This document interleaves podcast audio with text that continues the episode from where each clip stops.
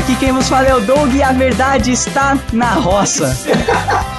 Fala galera, aqui é o Jack Smith do Real Nerd e a One to Leave. Beleza, galera? Aqui é o Dick. E já dizia Carl Sagan: desde os anos 70 existe uma câmera em praticamente cada esquina dos Estados Unidos e nenhuma filmou um ET andando na rua. Ah, cara. Com certeza alguma já pegou o Michael Jackson entrando no mercado. Ah, pode. Fala galera, aqui é o Rodrigo Maroto e eu não, não preparei uma abertura propriamente dito, mas eu espero que vocês me convençam com essa porra aí de ET.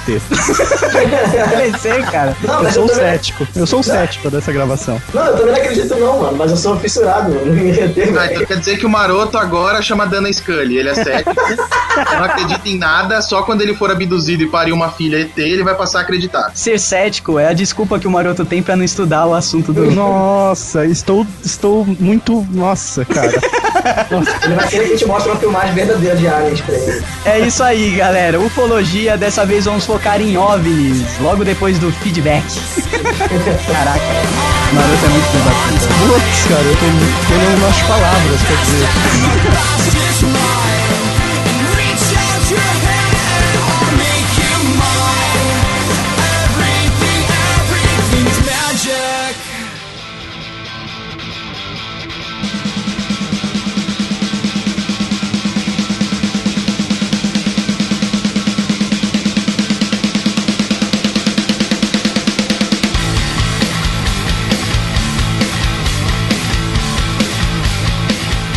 Muito bem, geeks, estamos reunidos aqui, mas é nada. Não estamos reunidos. tá só eu e a Flá Sobral aqui pra ler o feedback. E tudo bem, gente? Estamos aqui para ler o feedback do Geekvox 55 sobre a vida e a obra de Osama Bin Laden. Mas antes, geeks, vamos lembrar qual é o e-mail caso você queira mandar o seu feedback ou sua cagada de regra, ou seus elogios ou qualquer coisa pra gente. O e-mail é Feedback arroba geekvox.com.br Geekvox. E é isso aí, vamos começar aqui com o e-mail do Cristiano Lima. Ele mandou pra gente Assalamu alaikum, geeks. Aqui quem vos fala é, Mohamed Cristiano Bin Telmo Al Lima. Ó, será que é? Ele fez a genealogia no nome dele? Ele manda aqui uma ótima discussão sobre um assunto que tem muito pano pra manga. Mas como sou um apofênico do caramba, esses Geekvox de conspirações me fazem ter mais algumas unhas paranoicas sendo arruinadas. Ele mandou um código aqui no meio dessa frase, ele foi grifando algumas letras e escreveu Osama ama num nunca existiu. É isso? Osama nunca existiu, ok. A gente decifrou seu código. Por mais burro que a gente seja, Cristiano. Nem pra mandar aquelas folhas cortadinhas assim que tem que colocar uma em cima da outra. É, tem que colocar uma máscara pra ler, né? Virtualmente não deu pra rolar isso. Como todos, lembro do dia em que liguei a TV e vi um prédio em chamas e ouvindo um jornalista falando que um avião se chocara com o World Trade Center. E naquele circo todo não é que vejo o que achei ser um replay da imagem do avião batendo e noto que ao segundo a melhor expressão que tive foi um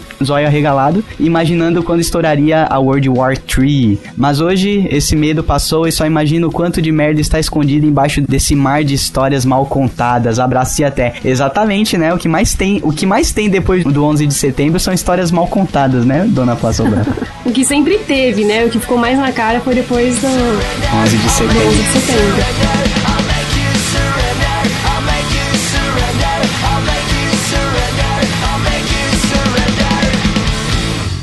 Aê, galera do Geekvox. Faz um tempo que estou querendo mandar um feedback e acabei de ouvir o Vox do querido Bin Laden. Passei a ouvir o Geekvox há pouco tempo. Eu achava que era chato. Sei lá, aquela coisa de nunca comeu giló, mas acha ruim. Me livrei do preconceito e passei a ouvir. O Vox que me despertou e deu início à jornada de ouvir os posts foi o Darwin Awards. Sensacional. Logo parti para teorias da conspiração, por gostar muito do assunto e um hater dos... Nossa, Você sabe que são os Yankees, mano? não. Não quer me zoar, não. Não quer me zoar. Não, não, os Yankees são os americanos, é como eles eram conhecidos lá pelos índios que eles tomaram as terras. Eu acho que é isso, sei lá. E ser um. Eu pensei que você ia me zoar falando da pronúncia. Não. E um hater dos Yankees. Não sei porquê, mas não me encanto com americanos desde que vi o Zeitgeist sobre Deus e as Torres Gêmeas, pouco conspiratório. E principalmente depois do documentário Inside Job. Isso sim foi a maior pela da putagem dos últimos anos. Bom, focando agora no Vox sobre Bin Laden, não sabia muito sobre ele, mas de certa forma tenho um gosto por ele querer fuder os Yankees. Mas juro que não sou terrorista.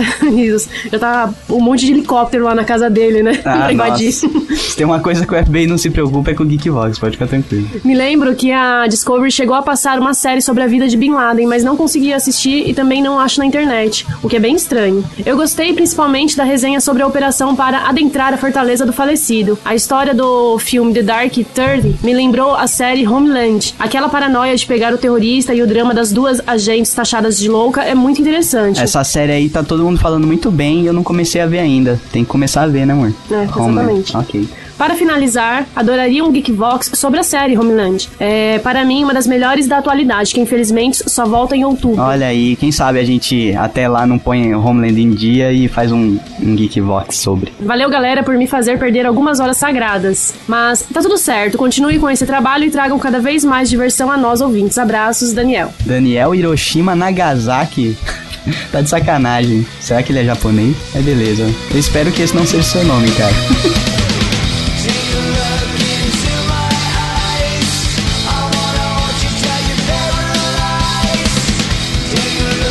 Olá, geeks, sou eu, Dani Cosmoveg, para comentar mais um cast fodaralhaço de vocês. Bom, sei que o tema do cast era sério, mas tenho que contar as coisas engraçadas. O Maroto falando, sabe essa parada de matar gente? Pois é, deixa pra lá. Eu fiquei imaginando o Gregório Duviver, do canal Porta do Fun dos Fundos, com aquela cara de nerd loser que ele tanto faz, que ele tem fazendo esse personagem. Isso ia ser muito bom. Cara, eu, eu conheço Porta dos Fundos, só que eu não conheço por nome a galera, mas eu sei que os atores são bons. Falando dessas teorias que existem sobre a morte ou suposta morte do Big Laden, tem alguém que adora brincar com, com estereótipos dos Estados Unidos, é o Sacha Baron Cohen. Um dos seus últimos filmes, O Ditador, seu personagem, o General Aladdin, que é inspirado nos ditadores do Oriente Médio, fala do Osama. O diálogo é muito bom. Ele diz que Osama não é seu amigo, só está escondido na sua casa porque mataram seu sósia no ano anterior e agora ele não quer mais ir embora. Porém, Aladdin sabe porque ele é um homem tão odiado. Se entrasse no banheiro que Osama usou, entenderia o que significa terrorismo. Muito bom, cara. E ela mandou um áudio aqui que a gente vai colocar no programa.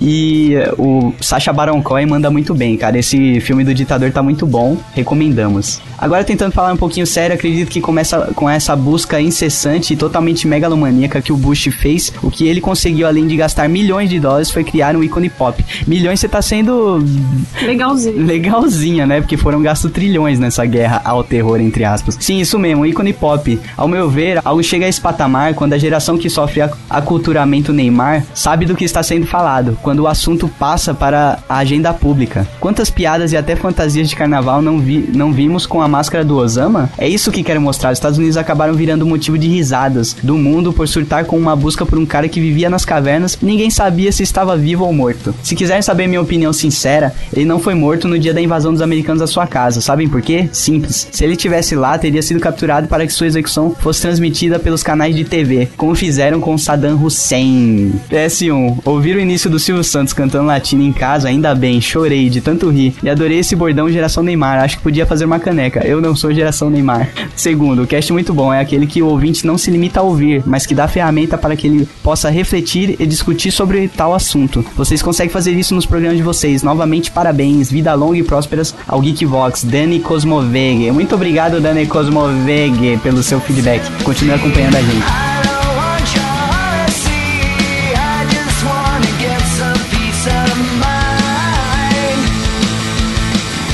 Agora vamos para o e-mail do Rui Cabral. Fala aí, geeks! Nossa, ele morre de vontade de falar isso.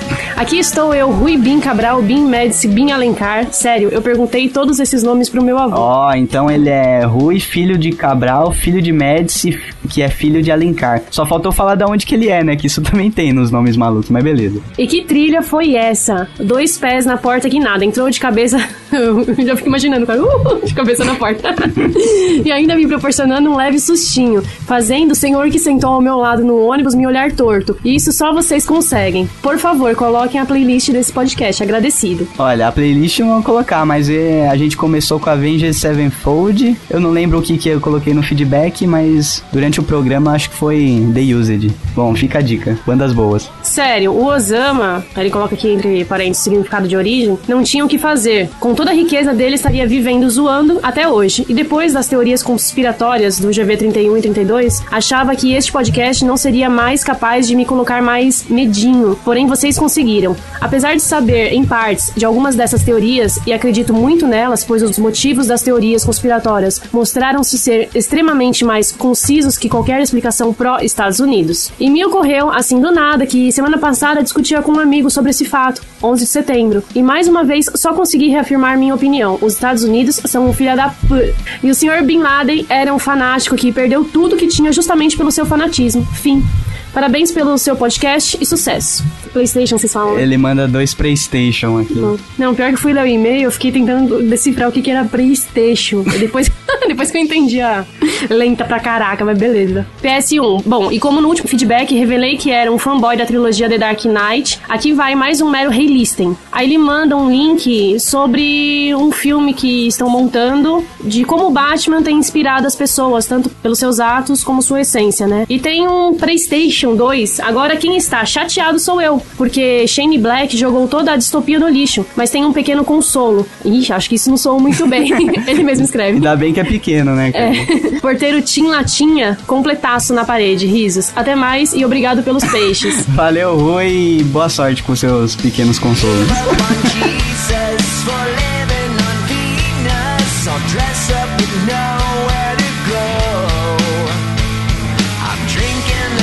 Oi, Geekboxers, Wagner aqui. Pois é, o Rui tem tempo de mandar feed, eu não. Caraca, vocês escreveram um do lado do outro, né? Porque o e-mail de vocês chegaram um após o outro. Vou te falar, viu? A montagem lá foi bem se vira nos 30. E se vocês perdessem os direitos de cidadania por 72 horas e fossem torturados durante esse período, apenas por ficar divulgando a verdade nua e crua sobre os Estados Unidos. Olha aí, um IC do mal. Esses podcasts conspiratórios barra de terror foram os responsáveis por me viciar no Geekvox. Talvez vocês nem lembrem quando comecei a despirocar no Twitter. e apenas digito óbvio. Plena maestria abordando o tema. Eu não sabia tanto sobre a vida do Osama Bin Laden, exceto pelo que foi dito na época da sua suposta morte. Mas todas essas teorias eu já havia lido incansavelmente e quero deixar um adendo aos que ainda estão em dúvida sobre os atentados terem sido planejados pelos Estados Unidos. Bom, como foi dito, os prédios foram projetados para resistir impactos dessa magnitude. Eles foram produzidos com materiais de alta resistência e afins, que queimaram e basicamente derreteram como plástico. Mas o que alguns não sabem é que documentos de identidades variadas que mostravam claramente os supostos terroristas foram encontrados perto dali, com as pontinhas do papel queimados. Talvez, talvez eles estivessem brincando de baralho com a identidade deles dentro do avião. Nunca saberemos, cara. Essa foi foda, hein? Ou então jogaram, né? Só queimaram as bordas assim, ai, finge que É. são eles. Daí ele manda três Playstations aqui. O Play 1, nós viados somos normais, um abraço. Play 2, sou da geração pós-Neymar e conheço o cigano Igor e não curto malhação, outro abraço. Caraca, isso é um, um Frankenstein, cara. Play 3, cheguei à conclusão que meu ciclo de vida só estará completo quando eu passear com um bode pelas ruas de Fortaleza e criar uma seita que tenha o bode como divindade e seja chamada de satânica apenas por o pobre animal ter chifres. Caraca, vocês estão muito malucos nesses e-mails, cara. A gente tá conseguindo acompanhar vocês.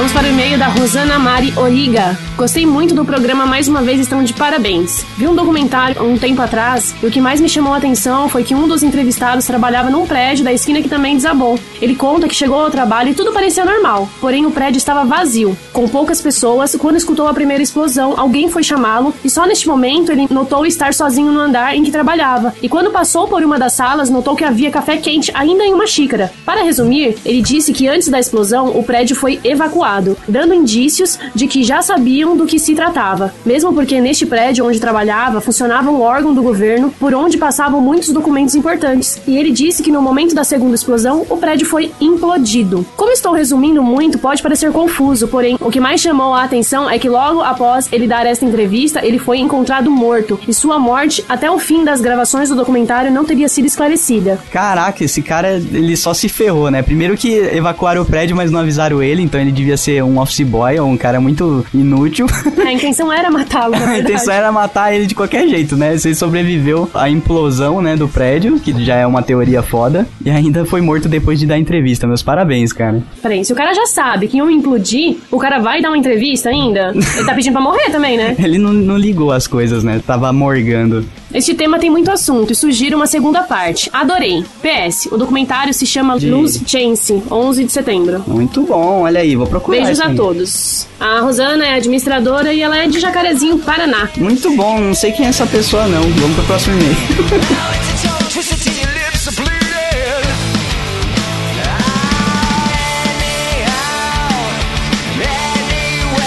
E o último e-mail aqui é do Maicon Alves, estudante de áudio e vídeo São Paulo SP. Sim, se fala Maicon, é só lembrar de Michael C. Hall, Michael J. Fox, Michael Fassbender. Ainda não sei como as pessoas se perdem com meu nome, mas aceito como apelido. Olha, Michael, é porque eu conheci Michaels que se falava Michael, conheci Michaels que se chamava Michael, então é sempre melhor perguntar, né? Eu ainda lembro da primeira vez que vi Silent Hill em uma barraquinha de jogos na Lapa. Olha, ele tá dando feedback do programa sobre Silent Hill. O dono estava na parte do puzzle do piano, tentando desesperadamente encontrar a sequência. Esse desespero é algo que todo mundo que jogou sem detonado já passou. Só uma coisa que não sei se eu ouvi direito. Nemesis é cópia do Pyramid Head? Como poderia se o Resident Evil 3 saiu em 99 e o Silent Hill 2 foi, um, foi em 2001? Não, mas eu acho que o monstro que o Maroto fala, o Michael, não é o, o Nemesis. É outro bicho que aparece lá no, nos filmes do Resident Evil. E ele tá falando dos filmes, viu? Parece que você pensou que é os jogos aqui, mas é dos filmes que eles estão falando. Volta lá e ouve mais uma vez, dá um view pra gente e tira essa dúvida. Uma coisa interessante é que a cidade do Silent Hill foi baseada na cidade de Centralia, na Pensilvânia. Lá ocorreu um grande incêndio por conta das minas de carvão que ficavam próximas. Agora todas as casas de lá foram condenadas por conta do risco ainda existente de gás. E se você der uma conferida pelo Google Street View, vai ver que ela tem mesmo um ar bem estranho. Cara, e ele manda um link aqui e a cidade é realmente muito estranha, cara. Ela, ela é toda chuvosa, nebulosa e tem bem o ar do Silent Hill. Se isso aí for verdade, muito bem, cara. Parabéns, mandou o link aí, a gente vai colocar no post pros geeks darem uma olhadinha. A Flávia abriu o link agora pra dar uma olhada. Vamos ver o que, que ela acha da cidade. Ela não sabe mexer no Google Street View.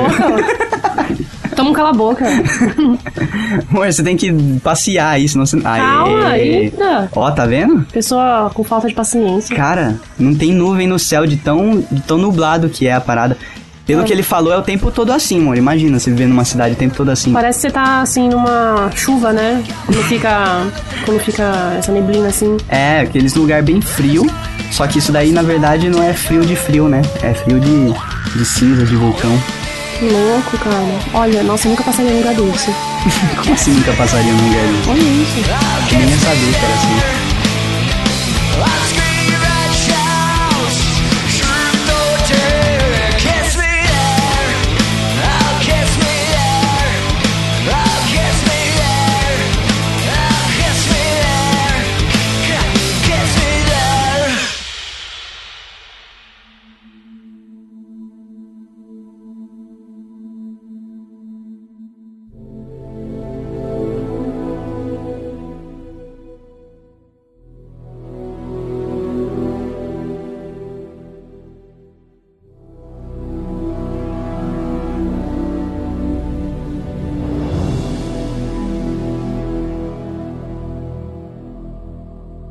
A gente já ouviu muito falar em OVNI e a versão americana de OVNI é UFO. Então, ufologia é o estudo de OVNIs, Odik? E a gente colocou ufologia no programa passado sobre aliens e a gente cagou regra? É isso? Cara, eu acho que ufologia é tudo aquilo que envolve seres pandimensionais, extraterrestres e vindos de um futuro com uma tecnologia whatever que a gente nunca vai entender. Apesar de ser um desdobramento do UFO, que é undefined, Defined Flying Objects. Isso, que é basicamente OVNI, né? Então, teoricamente, não era pra abranger os aliens em si. Só que eu acho que ufologia abrange, né? Acabou. É, É, na verdade, os próprios ufólogos, eles estudam os alienígenas e as raças e as conjecturas sobre o assunto, né? É, então, porque Você senão nunca vai nome... falar com um ufólogo, ele vai falar pra você só de nave. Por exemplo, o cara é especialista em veículos que viajam no espaço, aí você fala, ah, mas então, ET, o cara vai falar, desculpa, cara, ET eu não manjo.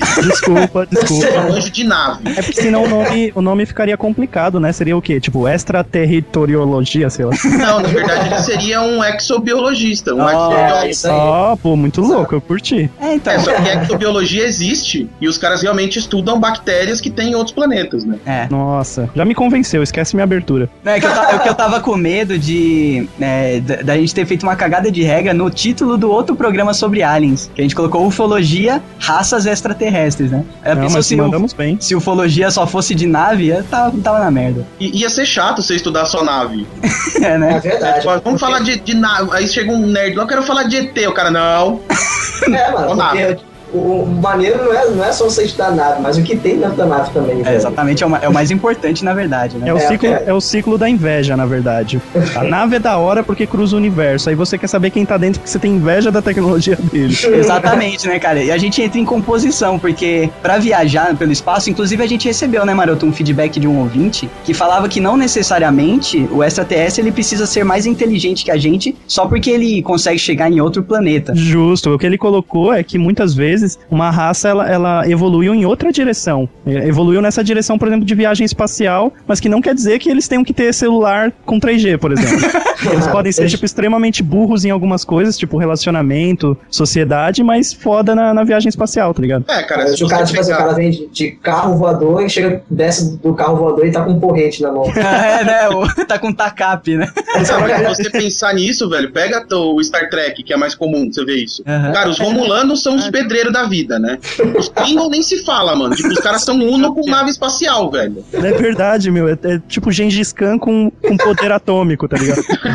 Mas é Os porque caras são mó pedreirão, tá ligado? Só que viajam no espaço. o que pode acontecer é que o planeta em questão, da onde eles vieram, pode ter uma, uma substância, né? Uma composição Justo. que facilite a criação dessa tecnologia. Então, Justo, porque existem materiais que não dão certo e pode ser que no planeta deles tem algum tipo de material, uma liga que deu essa abertura a tudo isso, ou um combus- combustível. exato. Então varia os muito. Romulanos, se eu não me engano, eles são dissidentes dos vulcanos, né? Então, um- os caras que foram pra lá levaram a tecnologia porque os vulcanos são avançados. Ah, Mas aí os caras resolveram evoluir para um outro tipo de sociedade, que eles achavam mais justa, uma sociedade beligerante, só que com a tecnologia que eles trouxeram, né? certo. Então não É. foram eles que desenvolveram, mas eles pegaram de um povo próximo aí. Agora começa o Inception alienígena, né? Você pode pensar que algumas das espécies que nos visitam todos os anos podem ter recebido essa tecnologia de outras espécies que às Justo. vezes nem vieram pra cá ainda, né? Cara, é bem possível que exista, tipo, uma raça alienígena foda, tipo, no nível, sei lá, surfista prateado, É. que passa por viajando o universo e largando essa tecnologia pra outras raças. De mão inferiores. beijada, né? De mão beijada. É, tipo, só pra ver a merda ficar foda no tabuleiro de Tá, War. tá demorando pra chegar na Terra. Ou então ele passa aqui, ah, isso aí não vale nada demais. Ele passa e tem que, ter um, tem que ter um requisito mínimo de inteligência local. Exato. Ele passa e tá tocando leque, leque, leque. Foi pra caramba. Aí ele vai Ô, embora. ô, maroto, mas se brincar, os caras já até deixaram a tecnologia aqui. É que a gente é tão burro que não conseguiu entender e usar.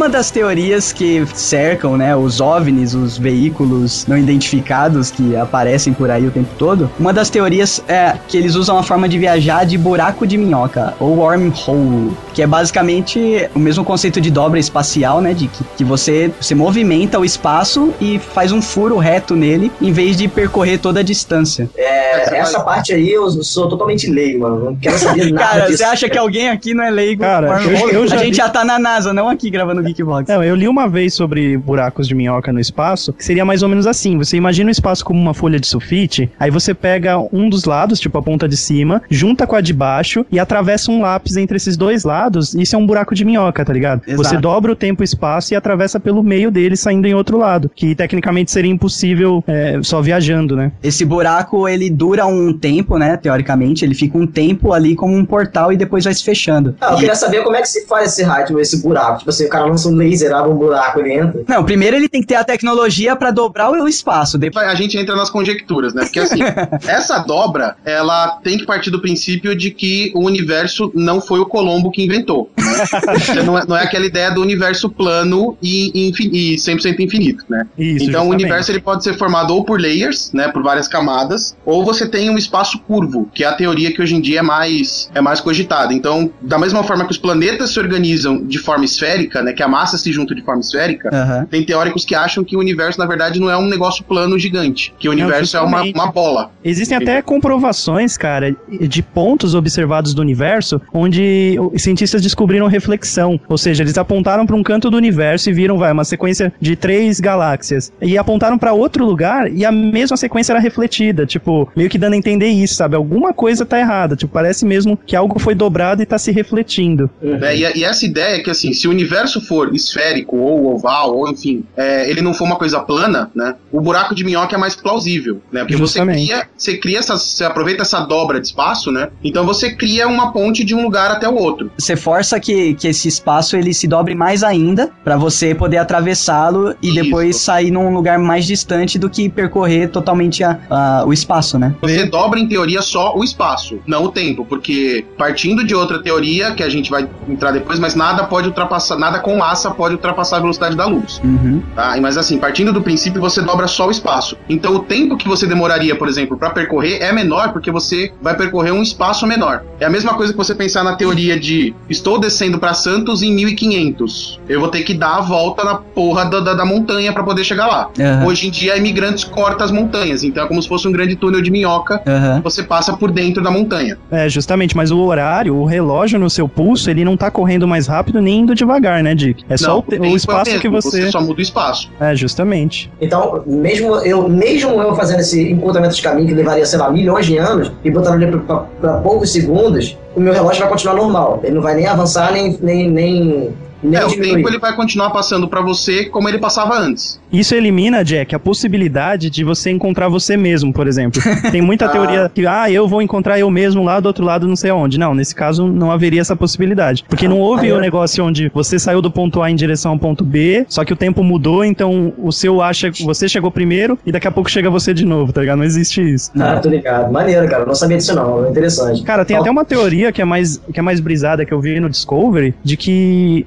falando de layers mesmo, como o Dick falou, de que o universo seriam várias layers mesmo de Photoshop, uma em cima da outra, quase encostando inclusive, e que haveriam mais de 10 dimensões dessa, cara. Exato, cara. Cara, Não, mas imagina aí você já tá brisa. entrando em multiverso, Maroto. É, É, então, uma teoria de multiverso, aí não essa teoria de que ela, ela entra também no meio da viagem espacial. Porque É, mas se- é que se você pensar em multiverso, aí, é, você tem se perde o no multiverso em, em locais diferentes e o multiverso em mesmo local. Aí a galera pira. aí é piração demais, cara. Cara, Porque e, quando você trabalha com dimensões, você pode ter, por exemplo, várias, várias dimensões em cima do mesmo ponto do espaço, Aham. ou você pode ter esse mesmo ponto do espaço refletido exata, é, refletido parecido em outro lugar do espaço. Isso. Mas assim, falando de viagem espacial, que é o caso dos OVNIs, é, esse esquema de layers ele facilitaria que daí a gente po- pode, é, a gente pode conceber que eles não estão vindo de tão longe assim. Eles só estão vindo de uma direção que a gente não consegue enxergar, certo? É, só que se você pensar em multiverso, o cara ele não tá só atravessando o espaço, ele tá atravessando dimensões com buraco de minhoca. Aí você piora a coisa.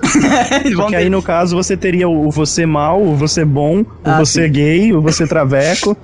você Jack. aí o negócio fica difícil. Então eu também acredito É, aí- mais aí na como- teoria. Vamos, vamos manter a teoria do um universo só. Se a gente um- botar multiverso, aí caga, velho.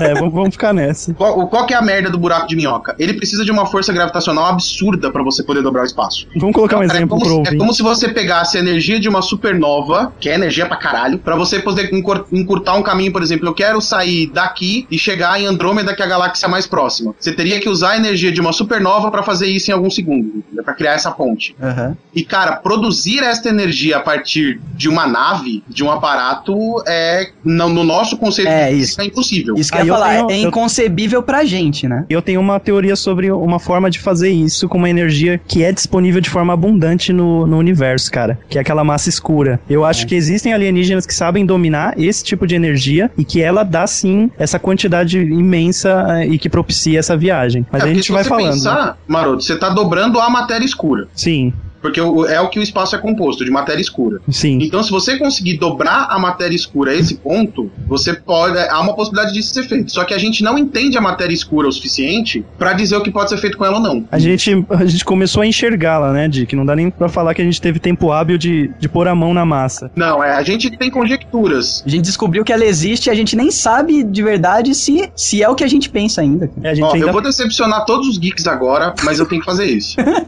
Tudo que a gente acha de física pra fora da Terra É conjectura. Exato. Entendeu? Ninguém tem certeza de nada. Porque o mais longe que a gente foi no espaço com tripulantes e conseguiu estudar é muito próximo da Terra ainda. Então a gente ainda sofre influência do campo gravitacional e da física da Terra. É aquela brincadeira, né? Não é a criança que brinca no quintal de casa que sabe o que o mundo é feito, né?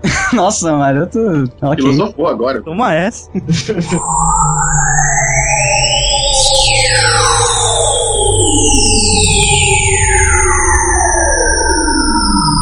O buraco de minhoca, resumindo, você dobra o espaço e atravessa ele, e depois ele desdobra e você tá do outro lado numa distância enorme. No caso da velocidade da luz, você percorreu esse espaço todo, só que numa velocidade monstruosa, e você consegue, mesmo com bastante tempo, né? Apesar da luz ser rápida, ela não é tão eficaz quanto o, quanto o buraco de minhoca, né? É, então, na verdade É, acontece hum. isso, porque se você colocar aqui, vai, ah, eu, não, eu vou falar merda, mas por exemplo, Andrômeda fica a 40 milhões de anos-luz. Então, se o cara via- viaja a velocidade da luz, ele ainda vai levar um tempo. 40 milhões de anos. Tipo, um tempo desgracento, tá É, ligado? vamos, vamos pegar um negócio mais perto. Se você pensar, por exemplo, o Sol, tá? Aham. Dentro do nosso sistema solar. O Sol, ele tá a 8 minutos da Terra. Em... 8 minutos luz? Isso, 8 minutos luz. Isso, é o tempo que a luz demora pra chegar aqui da Terra. Tá? Então são 8 minutos luz do Sol até a Terra. Você fala, pô, rapidinho, né? Rapidinho. Só que, cara, imagina a próxima galáxia que tá a não sei quantos mil anos luz. Mano, é muito longe, velho. Caraca, eu fiquei abismado Se agora. você pensar em alguma coisa que tá, ah, vou, vou pegar uma coisa que tá a 100 anos luz da Terra. Você andando na velocidade da luz, que em teoria é o limite da velocidade que se pode andar no espaço, né, abaixo da velocidade da luz, é, você demoraria 100 anos. Caraca, é muito longe. Teria morrido. Velho, Se não o, houvesse um sistema de manutenção ou suspensão de vida. o universo, né, cara? O, o Sol tá logo ali do lado. Se você pensar no- em dimensões do universo. A ideia de você viajar à velocidade da luz, ela torna a viagem inviável, né? A princípio, porque assim, superar a velocidade da luz em teoria é impossível. E as distâncias são muito grandes. Então, pô, um negócio que fica 100 anos-luz, você demoraria 100 anos pra chegar. É. Isso tornaria a viagem incômoda, aí você teria que criar um sistema ou de suspensão de vida, né? Tipo, por exemplo, quem assistiu o filme do Alien, eles têm isso, né? Aham, sim. Que a, a Ripley, tanto que ela fica vagando no espaço, ela fica 50 anos em suspensão. Né? Que é dentro daquelas câmeras E o criogênicas. primeiro, o Planeta dos Macacos também. Os caras viajam cento e não sei quantos anos lá. É, tem bastante, bastante filme é, pega, pega esse negócio. E os filmes espaciais de grandes viagens têm essa hibernação, né, essa suspensão. Exato. Que eu acho meio, meio impossível também, cara. É, tipo... É, eu acho que assim, seria pelo menos incômodo, né? Não, quando você acordasse, você ia estar, meu, totalmente desnorteado. A ideia é você deixar o corpo humano, né, reduzir ele para o limite mínimo do seu uso, Isso. porque aí baixa a frequência cardíaca. É o stand-by, é deixar o computador cerebral. no stand-by. E só que o que eu não consegui entender é que teoricamente isso levaria também a um desgaste menor e envelhecimento menor do corpo. É. Sei lá, eu já não concordo com isso. Eu Ah, acho mas quanto menos você usa, menos Não, mas não é necessariamente isso que envelhece o nosso corpo, Doug. Então, mas eu acho que o esquema da- daquela, daquela célula que eles fazem, criogênica, alguns filmes eles tratam disso com congelamento, que daí já é mais, mais realista, né? Ah, eu já É, acredito. por exemplo, pegando a tecnologia no Alien, no filme Alien, o James Cameron usa congelamento. Porque, Isso. por exemplo, a Ripley, ela não envelhece um segundo. Isso, aí sim, porque é Ah, ela- criogênico, ela, né? realmente, ela fica morta, né? E aí ela volta à vida quando ela é descongelada. Já no Planeta dos Macacos com o Charlton Heston, o primeiro, ele vai hibernar na nave e ele tá lá bonitão, né? Tipo, barba feita, bonitinho. E quando eles acordam, ele acorda barbudão. É, então. Porque assim, ele passou 100 anos lá no, no, no hipersono, que eu acho que eles chamam de hipersono, Isso. mas eles envelheceram um pouco. Aquilo só retardou absurdo o metabolismo. Então ele acordou, ele tinha envelhecido, acho que coisa de três meses, alguma coisa assim. Foi tipo apagar na balada, né? E quando você sai da balada. Pô, essa Sete- balada é a rave, né? sete- meses é. de cama. Então, mas é assim, cara. Você toma uma balinha, apaga e geralmente é abduzido também, né? Esse pessoal da rave. Ah, viajar na luz é tipo pipa rave. É, exato. né? E aí você tem a- a- alguns filmes, por exemplo, Star Wars, Star Trek, eles propõem um sistema de viagem diferente, né? Em que você consegue viajar acima da velocidade da luz. Ah, sim. No Star Ah, Trek então- eles chamam é de aquele- velocidade de dobra, não é uma coisa? É, eles de dão, dobra. eles dão aquele jump, né? É um pulo. E aí, é, o número da dobra é quantas vezes a velocidade da luz eles estão viajando. Caraca. Então a. Enterprise, ela faz dobra 7. Sete vezes a velocidade da Sete luz. vezes a velocidade da luz. Já no Star Wars, o pessoal não cita qual é a velocidade. Eles chamam de, de hiperespaço, hiperpropulsão, alguma coisa assim. É qualquer baboseira pra justificar os é caras estarem viajando. A, a velocidade. Aham. Então, fizeram. Eu tinha uns retardados uma época aí que fizeram as contas de, de como seria a velocidade no, no Star Wars, porque assim, o Star Trek é simples, é sete vezes mais. Pronto, né? Aham. E os caras fizeram um cálculo lá e, e, velho, algumas velocidades eram, tipo, impossíveis. O cara fazia uma hiperpropulsão de 3 segundos e ele viajava muito mais do que algumas hiperpropulsões menores, né? Tipo, o cara não tinha muita, muita noção pra fazer os cálculos. Mas a ideia é essa, é você viajar acima da luz. Aí já é maluquice foda. Pra, pra nossa física é inviável. Pro É, Einstein é. No caso da velocidade da luz, assim, pra, pra gente, mesmo demorando tanto tempo tal, que a gente, você citou que ia ser incômodo, que não era viável por causa do tempo, aí é levando em consideração a nossa biologia, né? Que no caso do Alien pode ser diferente, ele pode, sei lá, ver, o- ver o tempo passar de uma forma diferente, então pra ele pode ser cômodo, sei lá, passar 100 anos dentro de uma nave, vai saber. é, às vezes ele pode conseguir hibernar e voltar sem, Sem precisar de uma sem máquina. dano. Ele, É, ele sem pode uma máquina. ter, ele pode ter, por exemplo, até aquela pegada meio reptiliana, né? Isso. De que os répteis são meio isso, né? Eles ficam meio que em suspensão até, tipo, conseguirem calor através do sol. Aí eles meio que se reativam, né? Então, se for pensar se for um alien meio reptiliano extreme, acho que não seria problema, né? O grande ponto é que assim, as pessoas dizem tem que ser um ser mais avançado, porque utilizando os nossos conhecimentos de física, gerar um túnel de minhoca é impossível. Então o cara tem que ter uma tecnologia que não existe. Aham. É, você partir do princípio que ele vai viajar acima da velocidade da luz também, ou que ele vai viajar a velocidade da luz num estado de, de hibernação, também é uma tecnologia que a gente não tem. Então por isso que toda vez que o nego fala de alien, os caras falam, não, os caras são putamente tecnológico mais avançado que a gente. Só que aí entra aquela coisa, né, Dick? Se você pega um priminho pequeno, você vai lá, ensina ele a fazer uma equação de segundo grau, o moleque acha que você é o gênio, né? É, exato. Mas aí vai você lá responder uma, uma enquete no trampo, você é uma besta, tá ligado? Exato, cara. É tudo questão de níveis, né? é, pontos de vista, níveis de entendimento. É, putz, eu concordo aí com o que o Dick falou.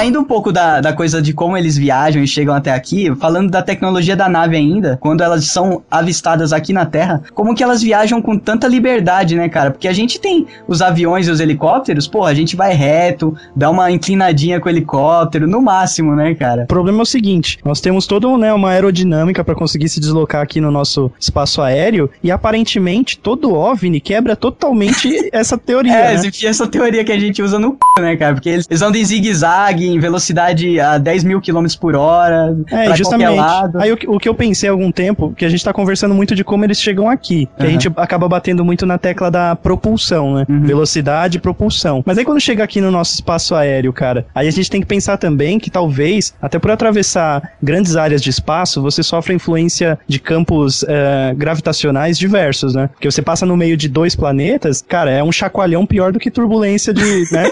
Bom, Maroto, certo. eu não digo dois planetas. Imagina o seguinte: se você tá viajando numa velocidade maior do que a velocidade da luz, tá? certo. E aí você passa, por exemplo, por um centro de galáxia que tem uma- um campo gravitacional monstruoso, ou próximo de um buraco negro. Como que a sua nave reagiria? Você Cara, é, é muito, é muito denso, cara. É passar num lamaçal, tá ligado? É, é como, é como ser dragado e, dependendo, seguindo essa teoria que o Dick falou, é quase um efeito estilingue, né? Não estilingue, mas tipo, sabe aquela. Talvez, cara, não dá pra descartar não que não- não seja uma das técnicas utilizadas. É, tipo, não. se jogar em A NASA direção. usa isso, ela aproveita a gravidade do planeta, ela dá uma meia volta É, então, exatamente. Isso, e isso que. usa pra propulsão da, da, da sonda. Isso que a NASA fez, por, é, em teoria, né, pra voltar da Lua, que a gente acha que nem foi. É, em teoria, eles usaram a gravidade da Lua, né, pra, Pra dar a volta. pra né? dar a volta e pegar o impulso. Agora, imagina isso aumentado 15 trilhões de vezes. Eu imaginei aquele esporte, sabe, que o pessoal tem aquela bolinha e na luva, assim, eles seguram um negócio meio curvo, que a, a bolinha É o viaja...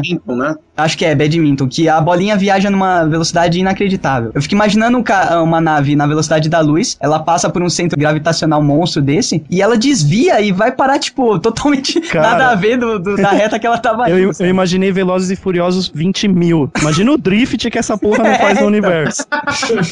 Continuando a minha teoria, eu acredito que esse domínio que eles têm dentro do nosso espaço gravitacional se dá porque as naves deles é, é, têm manipulação gravitacional para poder justamente passar digamos, meio que ilesa nesses lugares. Então quando chega aqui, elas conseguem subverter a nossa própria gravidade. Elas repelem a gravidade assim, assim que elas flutuam, teoricamente. Isso, então essa seria a teoria, porque pra viajar eles precisam lidar com isso desde lá de trás. Então Exato. chegando aqui não é nenhum problema, tá ligado? É, porque a gente tem que partir do princípio que a propulsão que eles usam não é igual à nossa, ponto. Ah, não. Justo, justamente. Né? Então eles vencem a gravidade de outra forma, não é na marra igual a gente faz.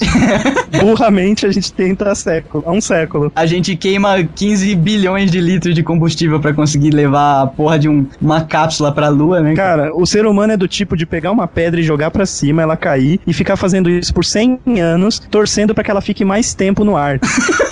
Caralho. Esse é o nosso nível. Esses campos gravitacionais, que teoricamente essas naves também é, conseguem criar ou manipular, é, podem servir não só pra movimentação, mas também como escudo, marotinho. Olha que maneiro. Olha aí. Lembra do. Qual que é aquele lá? Independence Day? E, Ah, eles tinham camuflagem, não era? Não, além da não, eles camuflagem. tinham um escudo defletor. Isso. Que, Ah, é. teoricamente era um campo Um campo de gravitacional. força. Isso, campo de força gravitacional. E é Caramba. com aquela, com aquela mesma força que eles se repeliam do chão, né? Antigravitacional, eles também conseguiam é, fazer o esquema pra repelir os, os mísseis e tal. Tanto que o esquema lá no Inde- Independence Day foi é, jogar um vírus, né? De alguma forma entraram lá e fizeram É, ele desabilitar. ligou o campo gravitacional com É, então, foi o maluco do pedaço, ele saiu de Bel Air, entrou numa nave pros próprios alienígenas Não, e foi... ele saiu de Bel Air, pegou o maluco do Jurassic Park. É. É verdade. De táxi, pegaram, pegaram um cab.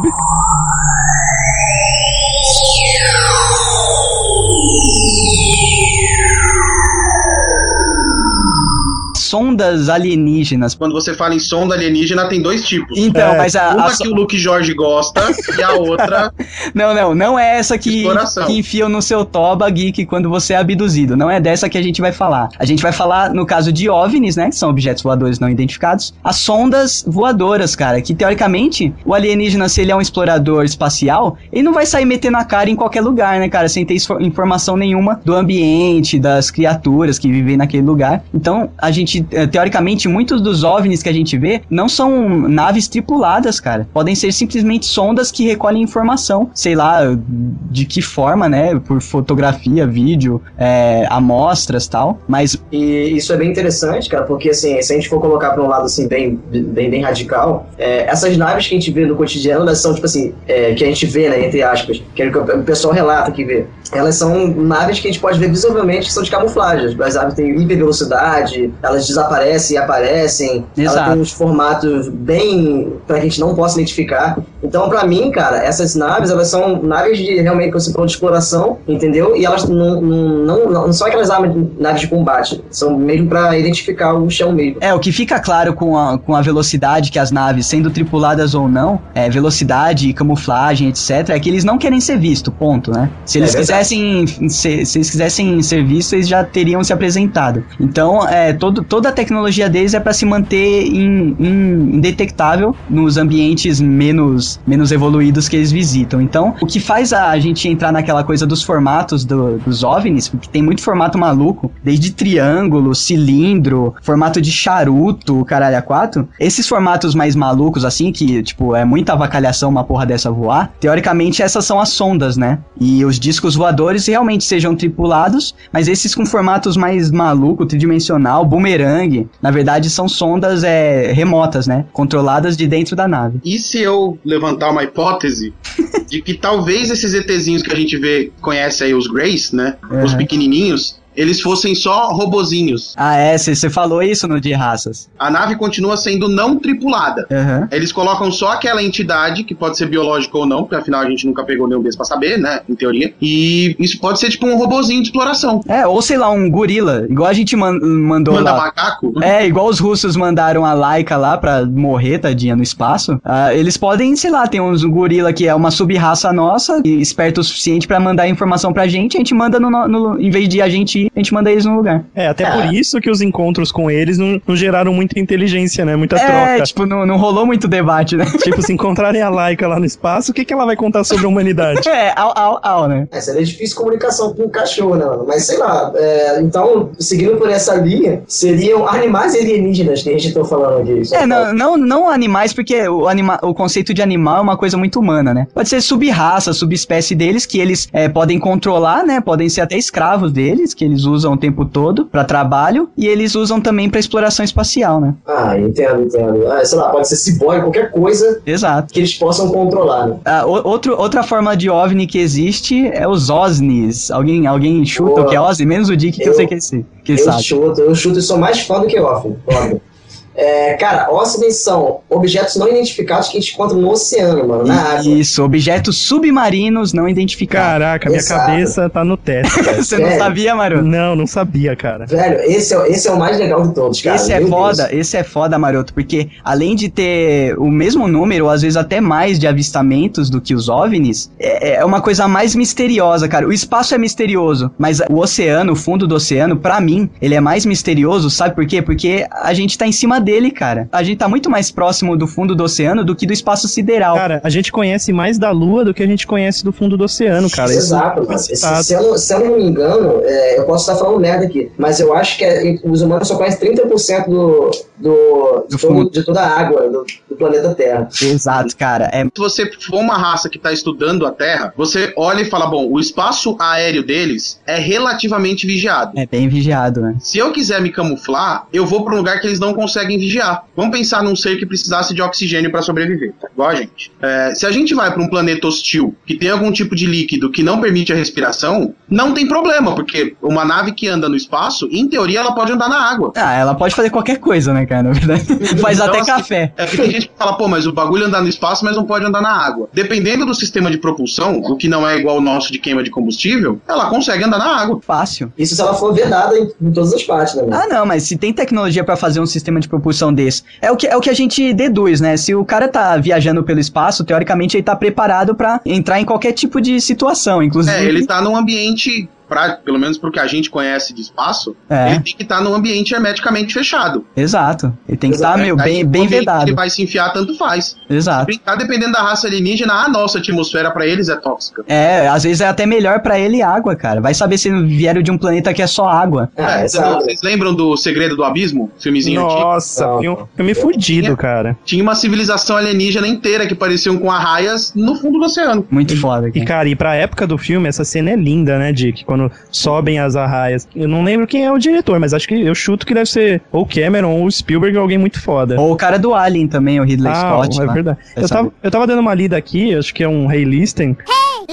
O, o ponto mais profundo do oceano, de todos os oceanos aqui do- da Terra, é a Fossa das Marianas. Tem 11.034 metros de profundidade Caraca. e fica no Oceano Pacífico. É, não sei se vocês assistiram o Núcleo, um filme chamado O Núcleo. Não, eu não. Não. É, Não. a- o plot é que assim, o magma da Terra tá parando e o campo gravitacional vai enfraquecer. Aí os caras precisam descer até o núcleo da Terra pra soltar umas bombas e fazer ele girar, né? E o ponto de penetração que eles encontram é na, nas- na fossa das Marianas. Que é Caramba! o ponto da Terra mais próximo do núcleo. Justo, porque é, ele fica, inclusive, é, uma, é um ponto entre duas placas tectônicas no Pacífico, que aí gera essa profundidade toda, tá ligado? Tipo, é cair num buraco mesmo mais próximo do, do núcleo. Foda, meu. Mó triste isso. E o que eu mais gosto dessas palavras dos OSNIs, cara, ela- é que eles têm mais provas que, que isso existe do que OVNIs. Que encontraram muitos objetos, cara, no mar que até hoje não foram explicados, cara. Muitos, muitos objetos, muitos objetos, cara. É, fora Mas- a- a- o mito da civilização de Atlantis, cara. Já, Atlântida. olha o tanto de coisa, cara. E, e a gente tá falando só de objeto, mas ainda tem, é, a, quando a gente fala em a gente fala em objeto. Mas como a gente tá conversando sobre alienígena, a gente tem, não pode deixar também de passar do, de seres, de sons, de qualquer coisa que pode ser biolo- biologicamente falando, que também se encontra no mar.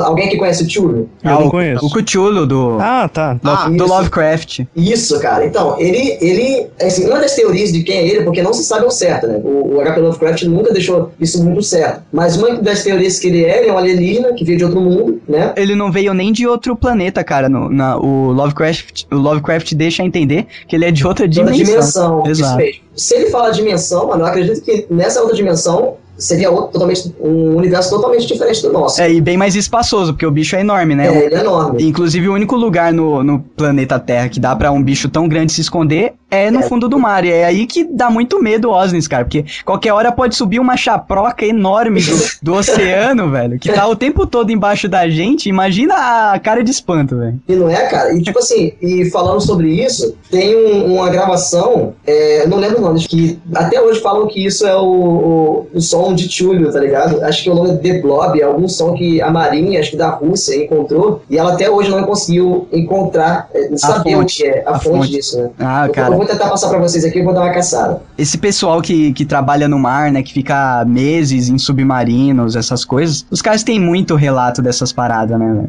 É É muito. verdade. Cara, tem um, um programa no, no History chamado Caçadores de OVNIs, né? Que é um Uhum. programa muito legal, tá? Os caras são ufólogos respeitados que fazem. E esses loucos, eles tinham pegado relatos de um lugar que o pessoal via muito OSNI, né? Assim, era uma costa lá nos Estados Unidos, acho que era em. Eu não lembro se era no Pacífico ou se era no Atlântico, né? E, cara, a população, o pescador, todo mundo falava que via muita luz embaixo da água. Vira e mexe, nego via luz embaixo da água. Aí o que, que esses loucos fizeram? Eles alugaram um barco e tentaram chegar até próximo do local. Aí o, a Marinha dos Estados Unidos proibiu eles, né? A guarda costeira tirou eles de lá. Aí eles alugaram um, como se fosse um submarinozinho, né? E se meteram pra entrar no bagulho, pra ir por baixo da água pra chegar no lugar que eles queriam. Eles encontraram o que eles queriam. Era uma base secreta de construção de submarino da, da Guerra Fria. Nossa. Olha que Cara, era- cara. os Estados Unidos têm, assim, é, pelo que o pessoal divulgou, eles tinham né, umas 10 bases que eram secretas, né? Espalhadas pelo território americano. Essa era uma das que eram secretas, mas assim, tão secretas que muita gente do FBI não sabia que essa base existia. Caraca, velho. A Só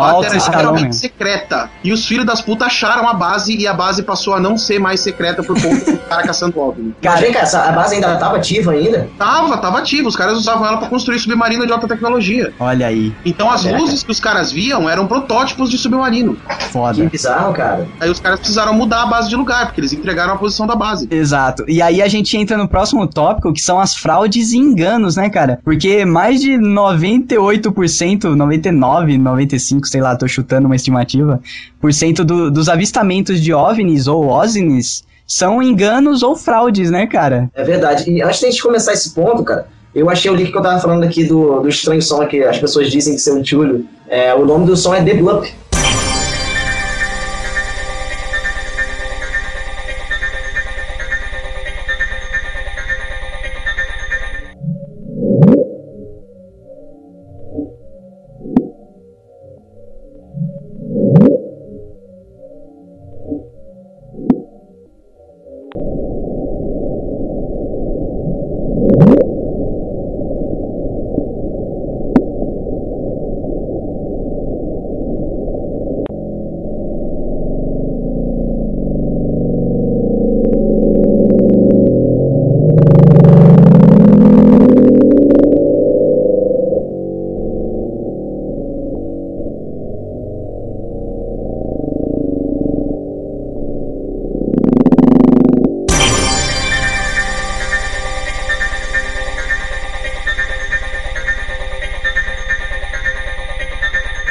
Fraudes e enganos, né, cara? Que a grande maioria das- dos avistamentos de OVNI, o que o, começou a bombar mesmo, né, na época da Guerra Fria, esse negócio de OVNI, que era só base secreta pra lá, avião experimental pra cá, avião tentando burlar é, radar o tempo todo, e daí começou a pipocar esses avistamentos, né, e o pessoal ia atrás mesmo, porque sabia que podia ser um, um avião espião russo, ou americano, no caso dos russos, né, e foi a época que teve mais avistamento de OVNIs. E os casos reais de OVNIs que realmente não sabem o que era, se era de outro, outro planeta, se era de outra dimensão, são muito inferiores aos casos que eles descobriram, né? Que era, sei lá, um avião totalmente com formato escroto, que alguém tava testando. E eh, aconteceu muito nessa época de, de guerra. E os pilotos, é, da, os pilotos da aeronáutica dos Estados Unidos lá e, e russo, né, cara? Foi a galera que mais viu OVNI na história do planeta, né? Tem essa brincadeirinha que é, da, que é a Rússia, o estranho que é o normal, né? É. Pior que é, cara. Imagina os aviões russos, cara. Com a galera fazendo avião na base da vodka, velho. Não, Verdade. e tem uns relatos, cara, principalmente dessa época, quando começou essa brincadeira de nego ver tem tudo que é lado mesmo, foi logo depois da Segunda Guerra, né? Tipo, uns 10 anos depois, uns até 20 anos É, depois. próximo da Guerra Fria, final da Guerra Fria. É, de quando começou a ficar forte o período da Guerra Fria ali, em 1960, por aí, né? Aham. É, de, de- vai, de 47 até 60, né? E teve um boom de, de avistamento de, de OVNI. Cara, tinha muito engenheiro alemão que foi recrutado do, do, do exército nazista, tanto do lado russo quanto do lado americano. E o pessoal, depois de muito tempo, os americanos divulgaram que eles tinham é, interceptado papéis, eu, o cientista, que estava tentando desenvolver uma nave para a Alemanha que era muito parecida com o OVNI. Um disco voador. Ah, é, eu Isso era- era-.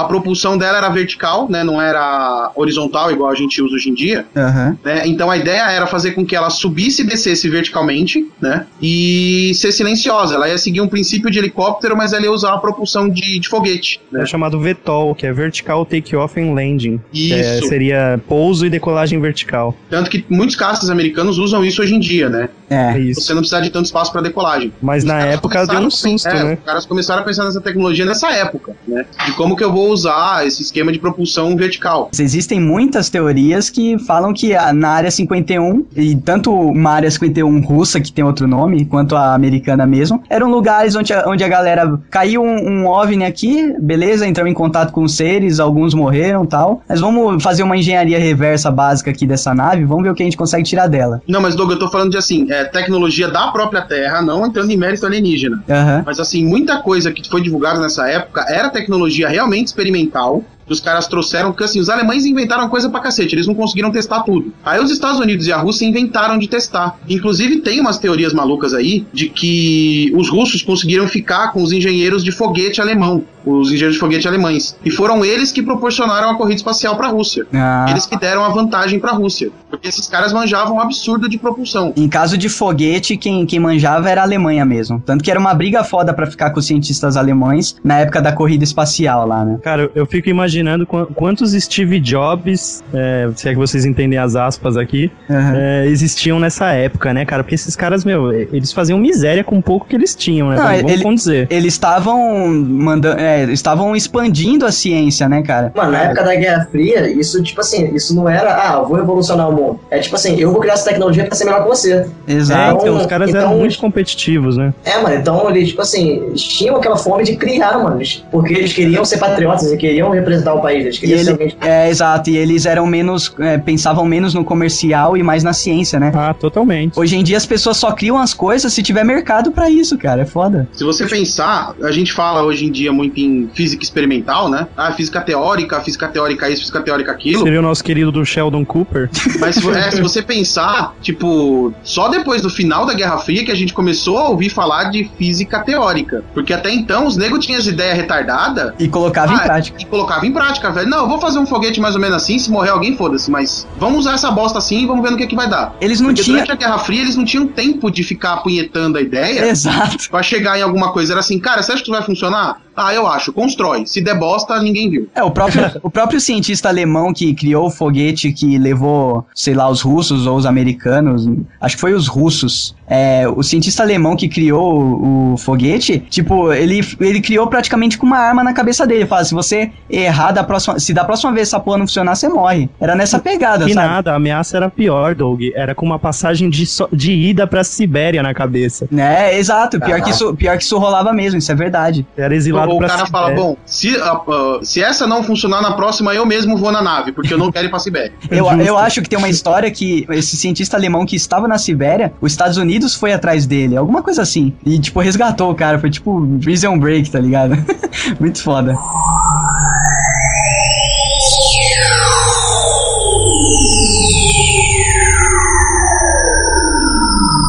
As, as gloriosas marcas nas plantações, hein? Sinais. Ah, essas, essas Ah, são legais. agora vamos começar a sessão mito ou verdade.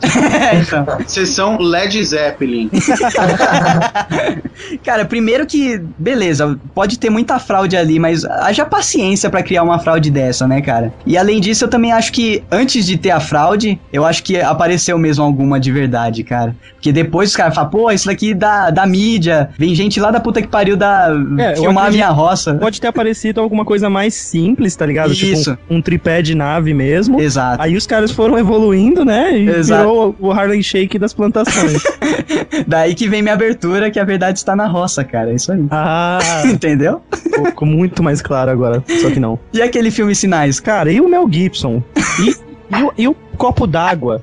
E o bastão de beisebol? Eu acho esse filme bem legal, cara. Ele é meio, ah, ele é meio galhofado. sinais. É maneiro, cara. Ele, Cara. é meio, ele, ele é meio galhofado, mas eu Bate acho ele. forte. Como era? Bate forte. Ah, é. Não sei o que, que aí ele lembra de uma coisa lá do passado dele, balance forte, não sei, senta a régua no, no Alien. Cara, e falando Cara, agora. Não, o filme ele não é sobre ET, o filme é sobre brisa. É, exatamente. Não, não, na verdade, o Dick, você pode melhorar essa explicação. É que o filme do, do, do Shiloh Shyamalan, como é? Shyamalan. M. Night... Shyamalan. O filme dele, resumindo, procurem no Google o nome. Nunca é sobre o que ele fala que é. Exato. É sempre tem um, um quê por trás, né? Vide, né, vide Sexto Sentido, A Vila, e entre outros. Dama d'água, é tudo assim. Nunca caia na- no truque do- da capa do filme dele, cara. Exato, você tem que ir com a mente muito aberta pra você entender. Tem que estar e, pronto. e outra coisa, se o Joaquim Phoenix estiver no filme dele, é brisa, mano. Se o Joaquim Fênix tiver um jantar de domingo na sua casa, vai rolar brisa, cara. Outra teoria acerca dessas marcas aí nessas plantações é que seriam sinais mesmo de informações mesmo, cara. Os ETs tentando se comunicar com a gente, tipo, sei lá, tá a equação de como criar a propulsão que eles usam. Tá lá naquelas plantações e a gente Cara, não sabe. quantas plantações eu duvido, mas eu não duvido que possa ser algo similar ao que você falou lá no Chile, lá no deserto do Atacama. Atacama é foda, cara. Não, mas lá é México. É no Chile que ficam aquelas marcas que dá pra ver só voando, tá ligado? Aham. Tem uma aranha gigante, uma, uma pista de pouso, um macaco. É. Meu, aquilo é foda. Aquilo não é pegar um pedaço de pau e ficar pisando no, no, no mato. Não, Maroto, mas aquelas marcações mesmo na roça, cara, que lá não dá pra fazer desse jeito que você tá falando, que lá tem que usar alguma alguma Não, mas a técnica é, é pegar uma- um pedaço de tábua com, duas, com corda nas pontas e ir pisando nela pra ela ir amassando o trigo ou sei lá o que que for. É, porque se você usar uma máquina, você quebra o talo. Aí Isso. tá claro que você usou um trator pra fazer. Você já viu isso, Doug? Como eles simulam essas marcações? Não, eu já vi simulando, cara, mas o que eu acho foda é Sim, o tem, tem formas fodidas que você não acredita Isso. que alguém A- seja a capaz. simetria das formas, entendeu? Eu acho muito foda pra uma coisa que não é robótica fazer. E, a- e além disso, cara, tipo assim, é, as pessoas têm que fazer isso manualmente, tipo, juntar uma galera e fazer, porque os, as pessoas que são donas dessas fazendas, eles não escutam um pio, Isso. né? Da, da- Eles da- dormem, acordam com a porra da fazenda Ah, mas eu marcada. vou te falar, É. vou te falar um seguinte, eu não tô lembrando agora do exemplo, mas então eu vou deixar toscalme- toscamente genérico. Mas se você pega um cara fudido em geometria, ele te mostra uma maneira, por exemplo, muito mais simples de fazer um círculo perfeito, por exemplo, de desenhar. Ele faz, tipo, cinco triângulos e te mostra um círculo perfeito. Então é mais ou menos isso, tá ligado? Existem formas de fazer esses desenhos. Ah, mas haja ao saco, nosso, né? ao nosso olhar é, nossa, os caras são gênio. Não, é, o que tem que falar é isso. As fraudes e implantações são fruto de muito saco, cara. Sim, de gente que queria ser, queria, sei lá, escrever no Real Nerd, não foi aceito.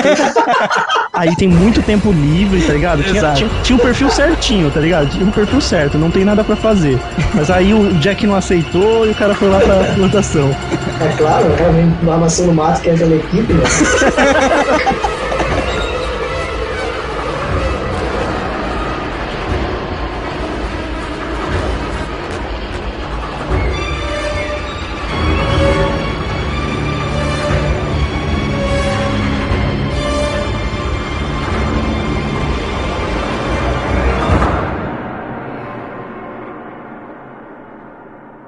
lá então para os principais casos de avistamento barra abdução barra contato, é isso? Caraca, o bicho vai pegar agora, hein? Caraca, é tanta barra que eu me perdi na primeira. Cara, eu quero começar com esse do Travis Walton, que aconteceu no Arizona em 1975. Era ele e mais dois amigos, né, de trabalho, né, Dick? E- É, na verdade, segundo aqui, ele estava com cinco colegas. né? Ah, cinco. Ele tava com uma trupe, uma party. Hum? É, estamos aqui, ó. Em 5 de novembro de 1975, o lenhador Travis Walton e cinco colegas voltavam para casa quando viram uma luz vinda de trás da colina.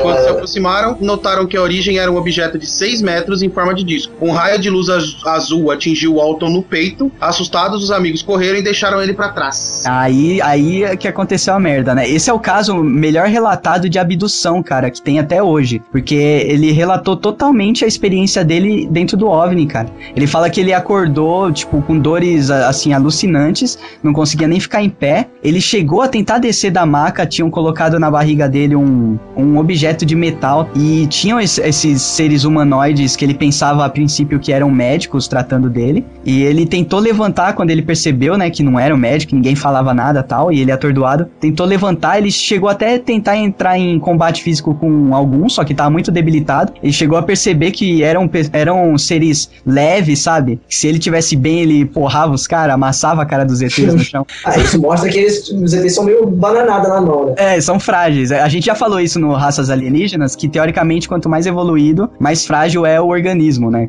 É verdade. E engraçado é que ele falou que ele, ele pegou um objeto cilíndrico que tava numa mesa do lado e tentou quebrar a ponta, assim. Sabe quando você faz com garrafa, que você quebra a bunda da garrafa pra tentar Tá ameaçar os caras? Só que ele bate- batia no negócio e o negócio não quebrava de jeito nenhum, entendeu? E tinha a maior aparência de ser facilmente quebrado, que era um cilindro meio parecido com frágil. vidro. É, parecido com vidro e tal. Só que o negócio não quebrava de jeito nenhum. Ou ele tava muito fraco, ou era alguma matéria aí desconhecida, mais uma que a gente não desconhece, né, cara?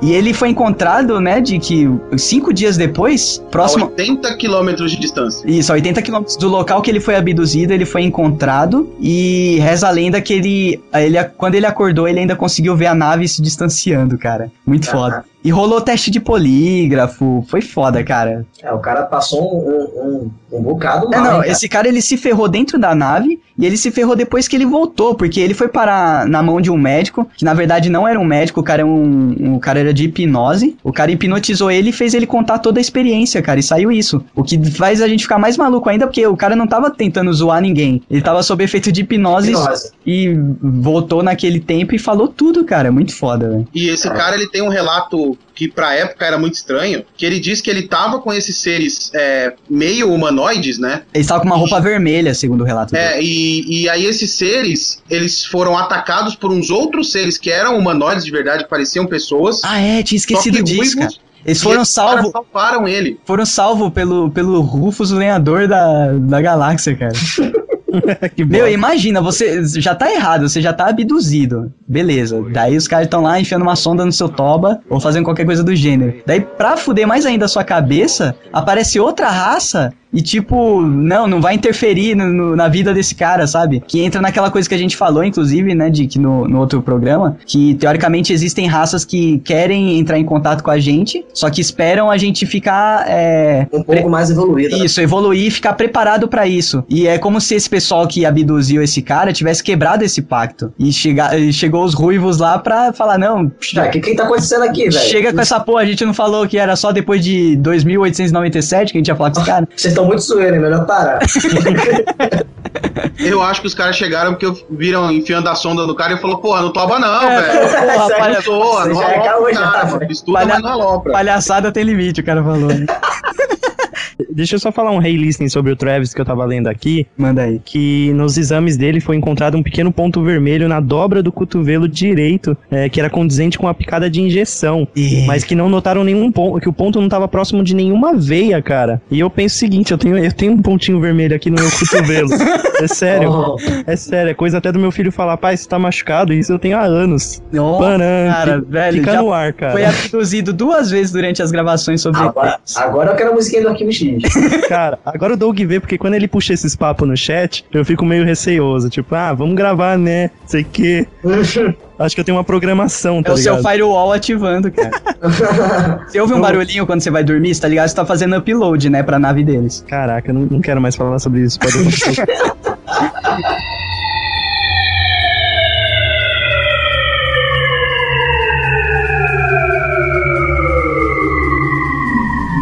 Rússia, eles tinham um, um- um lugar chamado Kaptin Yar, né? Que era um, um campo que, onde eles faziam todos os testes de, de naves experimentais pro programa aeroespacial russo, né? Isso. E eles faziam, inclusive, engenharia reversa de naves que eles capturavam dos Estados Unidos, Uhum. da Alemanha e, teoricamente, do espaço sideral. Ó, que. É, na Sibéria tem um acidente grande em Tunguska, não sei se. O, o Chris Carter até explora isso no arquivo X, né? Com a pedra de Tunguska. É, então, eu, eu acho que inclusive inspirou aquele Nas Montanhas da Loucura. Pô, nem fala. Se eu não me engano, que é do Lovecraft é muito Isso. foda, cara. E é lá, é num lugar, as ge- é num lugar gelado e tal, e tem uma civilização alienígena lá adormecida, cara. Muito O, o foda. Lovecraft mexe muito com isso, cara. Em, em tudo que for gelado, tudo que for. É porque, é porque é mais fácil você tá se escondendo ali do que no meio da civilização É, lu- lugares inóspitos, né? Isso, Onde não- lugares inóspitos é o que há, cara. E sem explicação nenhuma, Eu velho. não sei como o programa do Bear Grylls não virou sobre alienígena ainda. Um fato interessante sobre tanto o Caputinhar quanto a Área 51 é que suspeita-se muito forte de que tenha tecnologia alienígena lá, porque são os locais em que mais se vê avistamento. Exato, cara. Isso. Então, assim, os donos dos locais, né, dizem que o pessoal vê avistamento porque eles estão testando aeronaves que são de formato e tecnologia desconhecida. exato. Por isso que as pessoas falam que é um ET, mas são naves terrestres. Só que os ufólogos acham que tem coisa de ET lá, tem coisa de ET tão forte que os próprios ETs vão lá pra tentar ou resgatar amiguinhos ou tecnologia ou levar tecnologia pra esses caras, talvez. Caraca, resgatar amiguinhos é foda. Imagina, né? Tá lá numa prisão subterrânea, três ETzinhos lá. deixa a gente sair, a gente só quer voltar pro nosso planeta. Pô, tem que fazer essa série Prison Break De alienígena. de Alien, cara. Alien Prison Break. Porque, porque, por exemplo, tanto na área 51 quanto no Caputim, tem relatos de confronto de caças com objetos não identificados. E é isso, é muito foda, né? Confronto foi não, né? né? Confronto não, porque leva um baile, né? Se abateu, cara, foi porque já entrou. Quando entrou na nossa atmosfera, já tava fudido. Porque se entra Ah, inteiro Os um caras mandam, por exemplo, uma sonda não É. tripupada, tipo, o cara pode até deixar você abater aquela porra. É, que se foda, é só um. Já, já fez o upload sem fio das informações, não preciso mais desse É, objeto. pode ficar com essa bosta, não vai conseguir usar mesmo. Daí vai um, um Van Braun da vida, um fodão da Alemanha e consegue fazer a engenharia reversa da parada. E, inclusive, reza a lenda que na área 51, nessa russa ou na americana mesmo, é, depois que eles abateram aí ou conseguiram resgatar esses OVNIs, que daí começou a surgir tecnologia de raio laser, de circuito integrado, sabe? Tudo fruto de engenharia reversa dessa porra, cara. Muito foda.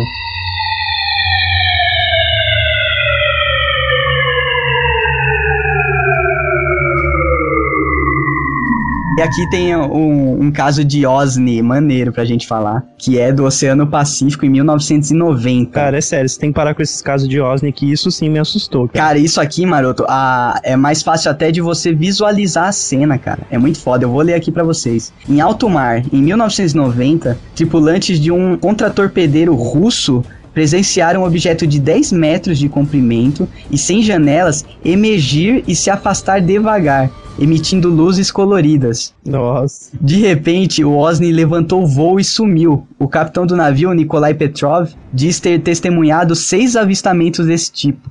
Cara, imagina uma chaprosca de 10 metros de largura emergindo na sua frente. E não bastante ela emergir, sei lá, porque quando eme- emerge, você fica esperando ela afundar de novo. Não, emergiu e começou a levantar voo, cara, deixando escorrer a aguinha e foi embora, velho. Imagina Cara, a Ele, tipo, ele de OSNI passou a OVNI, né? Exato, imagina você presenciando essa cena em câmera lenta, porque o, o tempo pode, pode durar 5 segundos essa cena, mas pra você presenciando uma parada dessa é uma eternidade, que você congela, né? Cara, ele Mas- virou, ele virou um OSVNI. Objeto submarino voador não.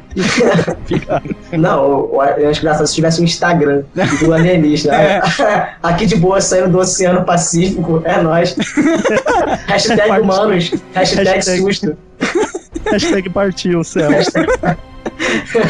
Pensa assim, eles estão vindo aqui pra pegar informações. Às vezes, às vezes a gente tem aqui no nosso planeta é, materiais, né, que talvez sejam escassos no planeta deles. Pensa é, eles aqui com uma base submersa, extraindo alguma coisa lá de baixo e levando pro planeta deles, cara. Cara, ou, ou plantando, né? Plantando algum tipo de tecnologia que influencia no magma da Terra, sei lá. é que um dia Plantando eles a nossa destruição. É, que um dia eles apertam um botão e, tipo, inunda a terra inteira, daí quem coloniza de volta é eles. Imagina que foda. É, o, o- assim, o que eu acho interessante mesmo, a gente fizer essa parte que você falou que não existe recursos no planeta deles. Porque a gente vê isso em muitos planetas, cara, que são bem. ah, vamos botar um exemplo de qualquer planeta, assim, Marte. Não É. tem recursos da Terra. E quem me garante que no planeta de alienígena não tem recursos que a gente tem aqui? É. A, a Terra seja um planeta Às vezes eles mesmos podem ser é, no estilo no estilo colonial, né? Meio é, que para, não é parasita, qual que é o nome? Quando é, ele esgota os, os, os recursos e parte pra outra? É parasita. É parasita, parasita mesmo? É parasita mesmo. Então, tá? é isso, cara. Às vezes é uma civilização parasita. É uma praga de gafanhotos, né? Exato, tá acabando, tá acabando os recursos deles em, em outros planetas. Daí eles já fazem uma projeção, falam, ó, tal ano a gente não vai ter mais o que comer nessa porra. A gente precisa dominar outro planeta. Daí eles já estão preparando aqui, né, o esquema. Quem cara. não diz que não fizeram isso com Marte, né? É, porque já teve água É, lá. o- um ponto importante é que assim, a Terra, ela é um, pelo menos até onde os cientistas sabem, né? Ela é o único planeta do sistema solar que tem ouro. É, isso é verdade. Mas eu acho bizarro. Pra que eu vou querer ouro no espaço? Cara, ouro, ouro Não, é, não. é importantíssimo condutor. pra tecnologia, ele é condutor, cara. Pô, Toda a mas sua. tem, sei lá, 700 objetos que conduzem mais que ouro. cara. Não, cara, é diferente. Se você olhar dentro do seu computador aí, o que mais tem é filamento. Seus semicondutores aí é tudo de ouro, cara. Que é o que, Que funciona isso, melhor. Claro que é, cara. É, Tá cheio de ouro no seu O computador. único material que consegue conduzir eletricidade pra pastilha de silício sem dar bosta com a velocidade que ele precisa é ouro. É ouro, cara. É o que tô Aí. falando. Semicondutor, tudo usa ouro, velho. Caraca, isso, é bizarro. Você isso não sabe, agora, agora o Jack vai querer vender o computador dele no, no mercado dele no, Não, no Mercado Livre falando que, Até o, até o PC do positivo que eu tenho aqui em casa vai valer ouro. que vale mais que dinheiro, segundo É, o porque você acha que, que assim, o ouro é- ainda é um dos materiais mais explorados e o, o valor do ouro não cai apesar de, de ter ouro pra caralho no planeta. É, exatamente, cara. Eles É, não deixam o valor monetário cair, né? Apesar dele ser um metal raro, mas é porque o ouro também é um metal útil, ele não é só raro. Por exemplo, Isso. o diamante, a não ser pra você usar ele como broca ou pra corte, ele não tem tanta utilidade. É, ou mostrar num pescoço ou num, numa orelha. Não, é, o- assim, o ouro É. não é só joia, né? Exato. Ele tem um poder de condutibilidade absurdo. Eu dei uma pesquisada, galera, nos materiais que são condutores elétricos e térmicos. Encontrei um post aqui que já começa, tipo, com uma. Já começa com bem caixa alta, tá ligado? Ouro é o melhor condutor elétrico. Mentira. Aí ele explica aqui, depois de uma explicação gigantesca, eu pulei pra parte que importa, que diz o seguinte, cara, que constitui engano achar que o ouro é o melhor condutor elétrico. Na temperatura ambiente no planeta Terra, o, material, o melhor material condutor elétrico ainda é a prata. Relativamente, a prata tem condutividade elétrica de 108%, o cobre de 100%, o ouro de 70%, o alumínio de 60% e o titânio de apenas 1%. O ouro, em qualquer comparação, eh, seja no mesmo volume ou na mesma massa, sempre perde em condutividade elétrica e térmica.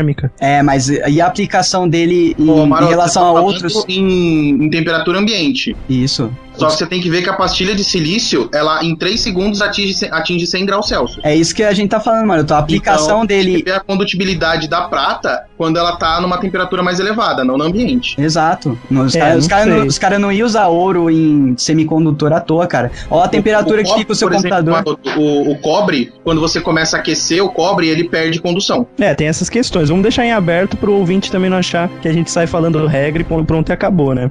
Pro ouvinte entender que o assunto é amplo. No caso do- dos computadores, das placas tal, o ouro é necessário por causa da temperatura que alcança. É isso. Mas assim, a, a temperatura ambiente tem, tem melhor que prata até, né, se não me engano. De, de conto de. de Então, caralho. aqui tá dizendo que a prata é E o outra, melhor. é, titânio tem pra cacete na lua, né? Não precisava vir na Terra pra pegar.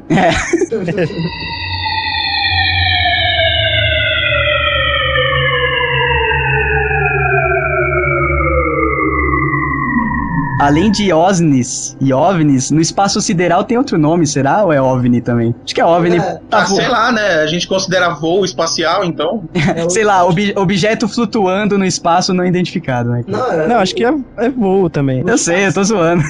é os parceiros. É, a galera lá toda se conhece. O foda é que é russo, né? Russo tem um- perde um pouco da credibilidade porque os caras são regados a vodka. Ah, olha que maldade. então não dá pra saber até que ponto os caras não estavam doidão. Cara, a gente teve um presidente regado a pinga e você quer falar dos russos. É, é o estado que o Brasil tá, né, cara? Mas vamos lá. Mas vamos lá. Os caras, cara, na- numa nave russa chamada Soyuz, o comandante Vladimir Kovalenok e o engenheiro de voo Viktor Savnik, eles aportaram nessa estação Salyut 6 com essa nave Soyuz T4. Dois meses depois que eles estavam lá, eles avistaram pela janelinha da nave uma, uma nave, né, ou sei lá o que que os, os ETs chamam isso, esférica, cara, uma bola, totalmente um- uma bola flutuando do lado de fora, e eles Dizem que os três ETs que estavam tripulando essa nave, eles chegaram a sair da nave, cara, e dar aquela flutuadinha em volta tal, que era uma nave bem pequena, tinha acho que 8 metros de diâmetro. Imagina você presenciando isso no espaço sideral, porque enquanto você tá na Terra, você fala, beleza, a gente tem o, o exército aqui, pelo menos a gente vai dar um trabalho pra eles antes de ser extinto.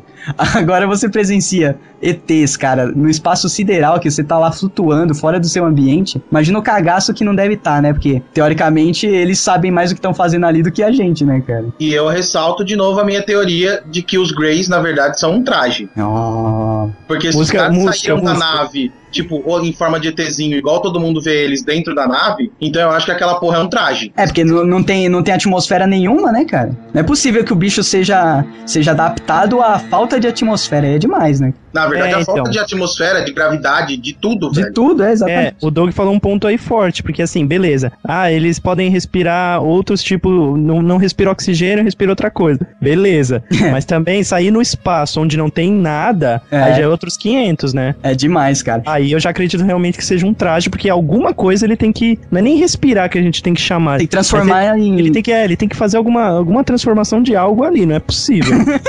Exato, cara, senão é um robô. Mas, cara, o foda, de- o foda do desfecho desse caso do espaço sideral com os russos é que, teoricamente, é um mito isso, né? Ninguém sabe se é verdade ou não. Eles gravaram um vídeo de 45 minutos dessa porra. ah, mano, vamos entrar na Deep Web agora, galera. Cara, imagina lá no porão da- do governo russo, tem um vídeo de 45 minutos com essa porra dessa nave esférica e com os ETzinhos fora dela, e reza a lenda que eles tentaram contato, só que eles foram, é, o governo falou, melhor não, sabe? Ah, é. Olá, não dê bola pra essas pessoas do lado de fora da nave. Exato, os- o, governo falou, melhor não jogar papo fora que a gente não sabe o que, que vai acontecer, a gente pode, eles podem colocar essa porra dessa estação espacial no chão. Ah, e, e, cara, esse- eu faria também, porque imagina, aí você deixa, beleza, dois malucos regados a vodka, ser o primeiro interlocu- interlocutor da raça humana.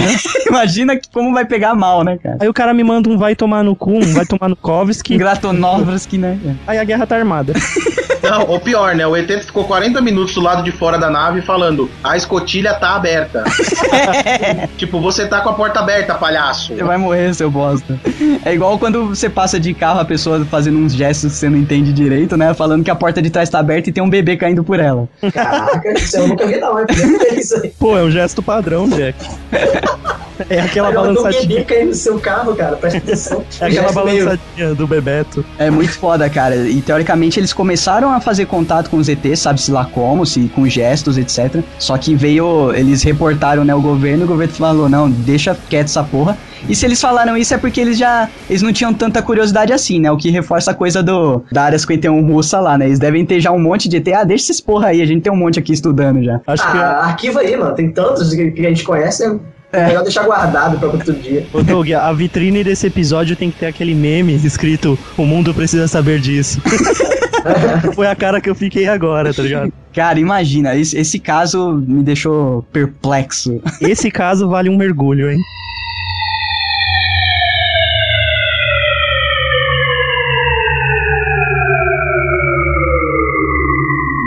ET do Irã é novidade pra mim, mano. Lá é onde tem mais avistamento no mundo, cara. Que isso, cara? Se você Sério? pensar É sério. na teoria do Von Däniken, os caras estão só 5 mil anos vendo ET lá.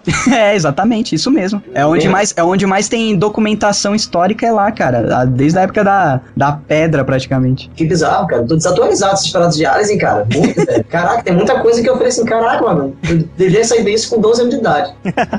O relatório do Teran diz o seguinte: o pessoal começou a reclamar, pessoas andam, né? Isso em 76. Da, da população local, começou a dizer que tinha um, um objeto parado no céu, né? Estamos vendo o- uma luz brilhando no céu. Aí algum espertalhão virou e falou: Isso é um planeta Vênus, cala a boca. Aí a galera falou: Não, vamos mandar uns caça pro planeta Vênus, então. pra ver o que tá acontecendo, né? Aí o caça tentou interagir com o, com o objeto, só que ele tomou um balãozinho. O né? objeto não era muito sociável e conseguia Não fazer zigue-zague. e ele conseguiu desligar o sistema de armas do caça. Eita, pensa nisso, Jack. O- os caras avistaram, beleza, daí fala, beleza, exército, vai lá ver que porra é essa. o caça chegando lá, ele tava a 1200 km por hora chegando lá e muito antes dele chegar perto do, do objeto, já começou a falhar todo o computador de bordo bordo da porra do caça, velho. Ô, Central, estão usando cheat, mano. É, exatamente, jogaram um Game Shark Wi- Wireless, né? Zoou todo o esquema, o ca- os caras os cara tiveram que voltar pra base, né, Dick? Caraca. É, eles voltaram pra base, o cara desistiu de chegar perto. É, porque ia cair. Aí os caras são insistentes, eles mandaram um outro caça, Exato. só que dessa vez o avião Feito de conseguiu se aproximar. Era um origami, né? Era 14 Aí o.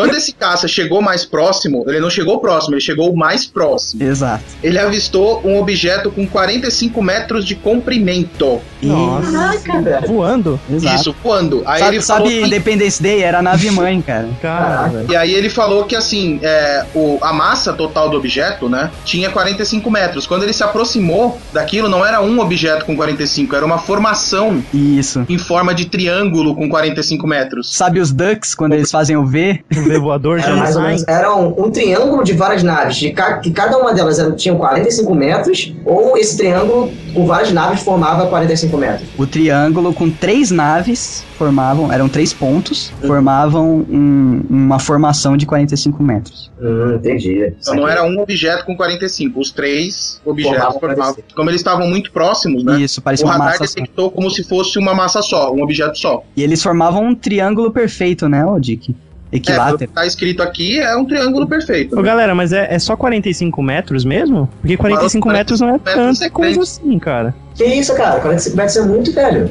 É, 45 metros não é muita coisa, mas pra uma nave. É lógico que é, Doug. Um avião comercial tem quantos metros, velho?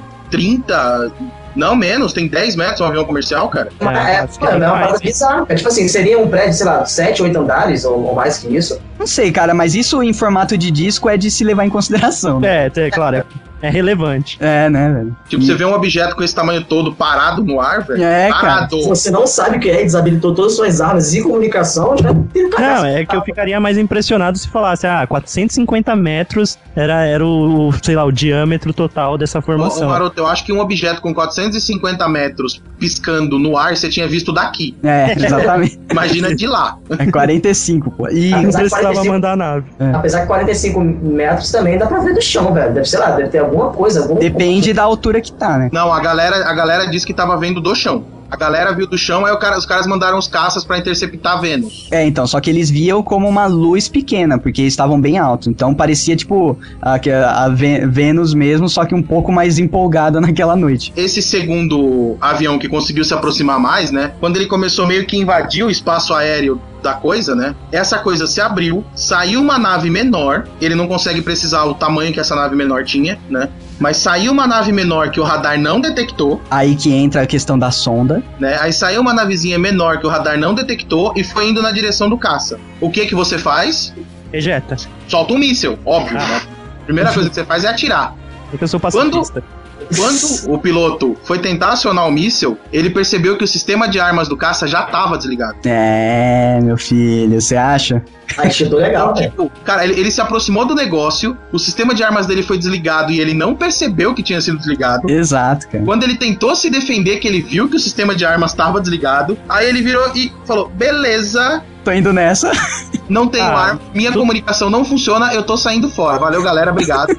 Ah, meu, mas tem. Foi maneiro conhecer vocês. É. Ah, o, cara quer, o cara quer colar com uma nave que roda Windows Vista, não- você quer o quê? Ah, né? Não rola. Não, claro cara. que vai parar. O plugin do sistema de armas parou. Não, isso é um tapa na cara com luva de película interespacial, cara. Porque o cara chegou, ele só percebeu que tinham desligado as armas dele quando ele foi atirar. A sonda que a nave grande soltou olhou feio pra ele. Ele virou com um caça e saiu com o rabo entre as pernas. Muito provavelmente já saiu com um chip no cérebro e nem sabe, cara. Cara, e imagina a cena, o silêncio e ele apertando o botão e, e o botão fazendo aquele barulho solto. Tá? É, barulho de teclado. Clec, clec. Ele tá acostumado a ouvir uma explosão, fez um clec.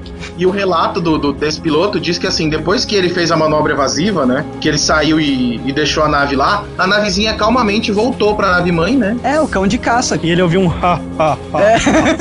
Cão de guarda, cara. Nossa, falou, vai lá, você desliga essa porra enquanto a gente continua a nossa reunião aqui. Em forma de triângulo, que provavelmente eles estavam, sei lá, arrancando energia de algum ponto especial da Terra, tá ligado? Cara, eles estavam formando, eles estavam formando Triforce. Exato, cara. Pior que parece mesmo a formação, é uma Triforce, velho. Foi daí que começou a história lá do de Ocarina of Time.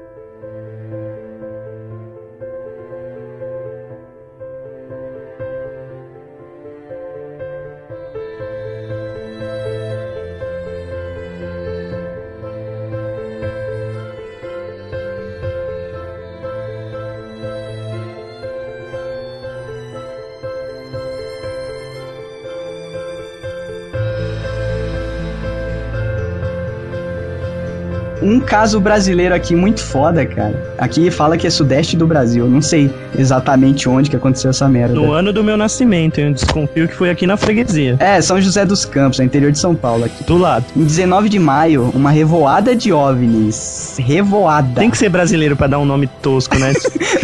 Não, cara, mas porra, pensa, o pessoal lá que viu a formação de triângulo é uma luz só, beleza, inteira. Sim. Cara, você vê várias luzes, aí é mais difícil de ser presepada, né? Tipo, saírem de forma sincronizada, já Isso. pensou? Tipo, igual aqueles filmes de terror que sai um monte de, de pássaro das árvores juntos.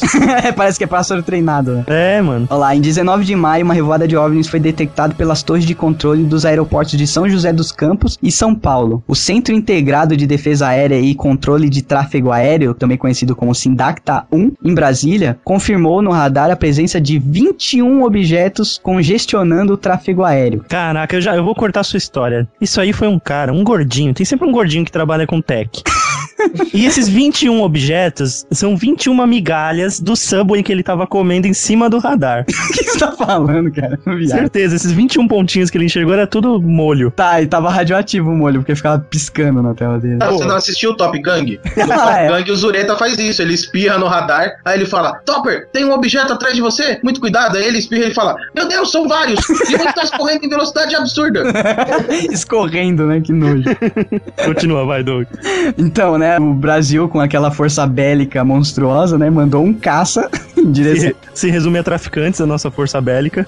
Não, cara, mas é isso daí é lei, lei federal, né? Se tem algum, algum objeto no espaço aéreo que não. A gente falou isso no, no Osama, né? E Isso, é, e é, é mandado um caça pra interceptar, né? Isso, tenta contato, se eles não, não falarem nada, não, não responderem o chamado, é abatimento, cara, é pro chão. Não era qualquer caça, eles mandaram um F-16, velho. Era o melhorzinho, não era a Esquadrilha da Fumaça. É, no Brasil mandou um F5E. Não era o Patati Patatá.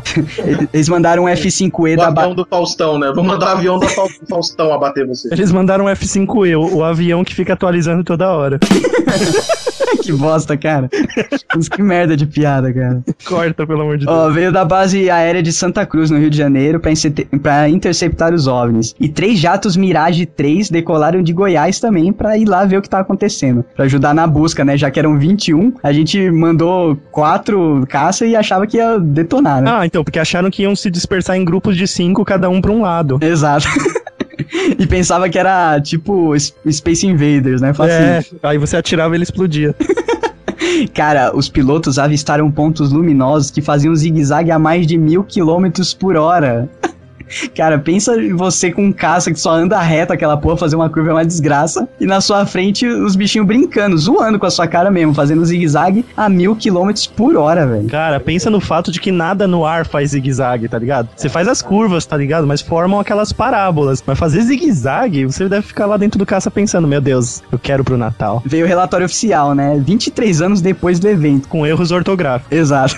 A FAB divulgou um relatório oficial do caso afirmando que os objetos vistos naquela noite eram sólidos e refletiam certa forma de inteligência, pela capacidade de acompanhar e manter distância dos observadores, como também voar em formação, não forçosamente tripulados. Nossa. Cara, voar em formação é foda. Você fazer zigue-zague, beleza. Sei lá, pode ser aquele fogo de Santelmo, sabe? Aquelas maluquices que falam que dá quando você tá voando. Ah, tô ligado. E, meu, mas voar em formação mostra que o bagulho foi louco, hein? É oficial, né? Exato. Tinham vários então, né? E isso daí ficou nos arquivos mesmo do governo, cara. Ficou oficializado que eram OVNIs de origem muito provavelmente não terrestre. Ficou aí, tá nos anais do, da, da história ufóloga. É assim, enquanto os Estados Unidos têm que inventar a história em Hollywood, a gente tem uma real. Mas, é, senhores, não esqueçam de que a maioria dos avistamentos, tanto americanos quanto russos, né, foi durante a Guerra Fria. E aqui no Brasil, isso foi durante o regime militar. Então, logo, é, se tinha avistamento e não era do interesse do governo que isso vazasse, isso não vazou. Hum, exato. Tá? Então podem ter muitos, muito mais casos, Que só no- que não chegou a pegar mídia porque ninguém quis divulgar. Caiu no- na gaveta lá, né? É, naquela época que se o governo militar não quisesse divulgar, não teria sido divulgado e pronto. Deve estar num fundo falso na gaveta da Dilma essas horas. Ah, eu acho que se pá, nem Dilma sabe disso, cara. Não, É. deve estar na, na gaveta onde ela guarda o barbeador. A gente, a trata sobre militar aqui. Militar, militar tem a mania besta de fazer as coisas escondidas do governo. É, exato, entendeu? Então a É. Dilma, sei lá, deve ter visto o Bilu e acreditasse. É. E cara, na moral, aí o pessoal fala: não, agora com os arquivos da ditadura a gente vai pegar isso. Não vai. É, pior que é. Não vai porque isso aí não ficou guardado junto com o arquivo de preso político. né? É, pô, pô, ar- arquivamento próprio, né, meu? Por, por favor. Eu acho que esse- esses arquivos nunca vão ser liberados pra ninguém, cara. Você sabia que a gente já teve, em 69, foi criado um tipo de um MIB brasileiro. É, mano. Uma força, né, destinada só a... Era ufólogos, ufólogos profissionais, né, que é uma coisa Tá, que não existe. Estrelado pelo Chico Anísio, quem mais? Não, cara. Olha lá, era o Sistema de Investigação de Objetos Aéreos Não Identificados. É um nome até que sério, né, cara? É, que chama. bem, bem maneiro. E era, cara, investigava com rigor mesmo, não era tipo presepada, sabe, de ficar conjecturando as coisas. Eles iam atrás mesmo, buscar provas e tudo mais. Ah, maneiro, mano. E no Brasil, tipo, os ufólogos assim são bem respeitados, os ufólogos brasileiros, nas convenções internacionais que tem por aí. Que o pessoal verdade, leva a sério mesmo, é, no Brasil. No Brasil tem muito avistamento.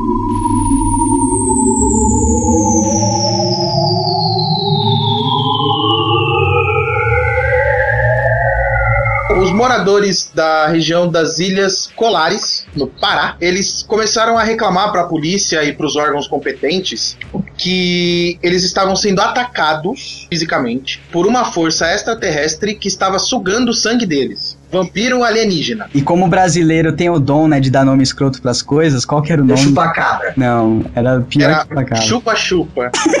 Cara, era o quê? O chupa-chupa. Ah, mano, sério, Brasil, desliga a luz e vai embora. Sério, cara, é porque também era a população, era meio eh, ribeirinho, não era, Dick, né? Era? É, cara, uma ilha no Pará, não, não espere. É, não vai esperar um nome maneiro, tipo? Pesso- é, Você está lidando com pessoas de baixa renda. entendeu? Pessoas de baixa escolaridade, pescadores, entendeu? Ribeirinho. Não é. Você não está lidando com os doutores de Harvard. Não vai mandar, tipo, os, ab- os abdutores, né? Pô. É. Eles não eram formados em marketing para inventar nomes bons. É, cara. Pô, mas chupa-chupa é uma- um mico, velho. Não é um nome, cara.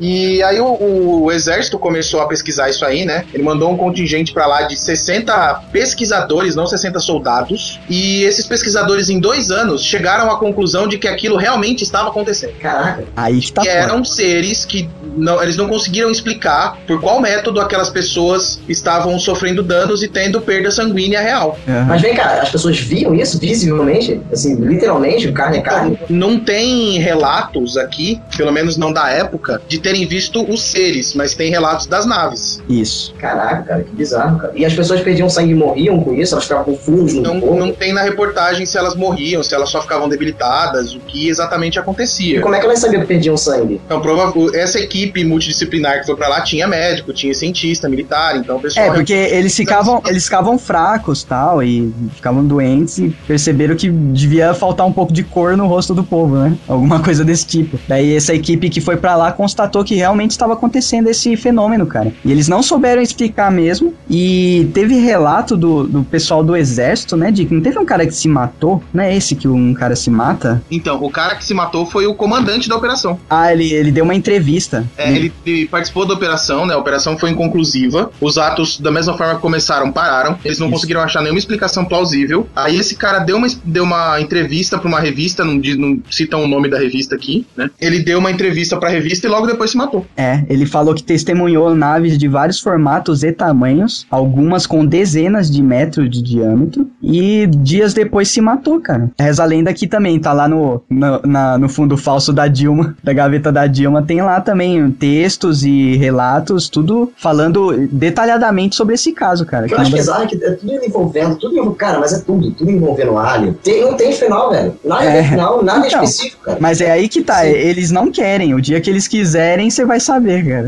Mas isso é Cara, frustrante, eu cara. acho É que frustrante. o simples fato deles terem falado que não foi um balão meteorológico que tava sugando o sangue das pessoas já É. é uma evolução. Já é lucro. É, não foi nenhum jornal, né? Não foi um, um leigo lá. Foi, cara, galera pra- que estuda, que sabe o que tá falando, né? Pessoal do exército, médico, estudioso das coisas e tal. É, os caras não vão assinar um relatório ridículo falando balão meteorológico se não for, né? É, e essa parada de balão meteorológico, cara, é tipo assim, 90% dos casos de ovos, os caras falam, ah, é balão meteorológico. Sabe o Ah, que é balão. isso? É igual quando você vai no médico e ele fala que você tá com virose. É, é bizarro, cara. É tipo É assim, muito genérico, tá é ligado? clichê já. É cli- clichê, mas tem muita coisa que pode ser um OVNI, né? Não, eu acho engraçado assim, eu vejo um vídeo aqui de Alien, de, de OVNI. O, o OVNI tem um formato. Aí vai a explicação, é a balão meteorológico. Aí eu vejo mais 700 vídeos que tem formatos totalmente diferentes É o balão. e é balão meteorológico. Caraca, que bizarro. porra de balão torto é esse? É, eu quero saber. Vocês sabiam que até nuvens podem ter formato de disco? Chamam nuvens lenticulares. Que tensa, cara. Às vezes até uma parada assim, tipo uma nuvem mais escura ali em formato de disco, a pessoa vê de longe e pensa que é um disco voador.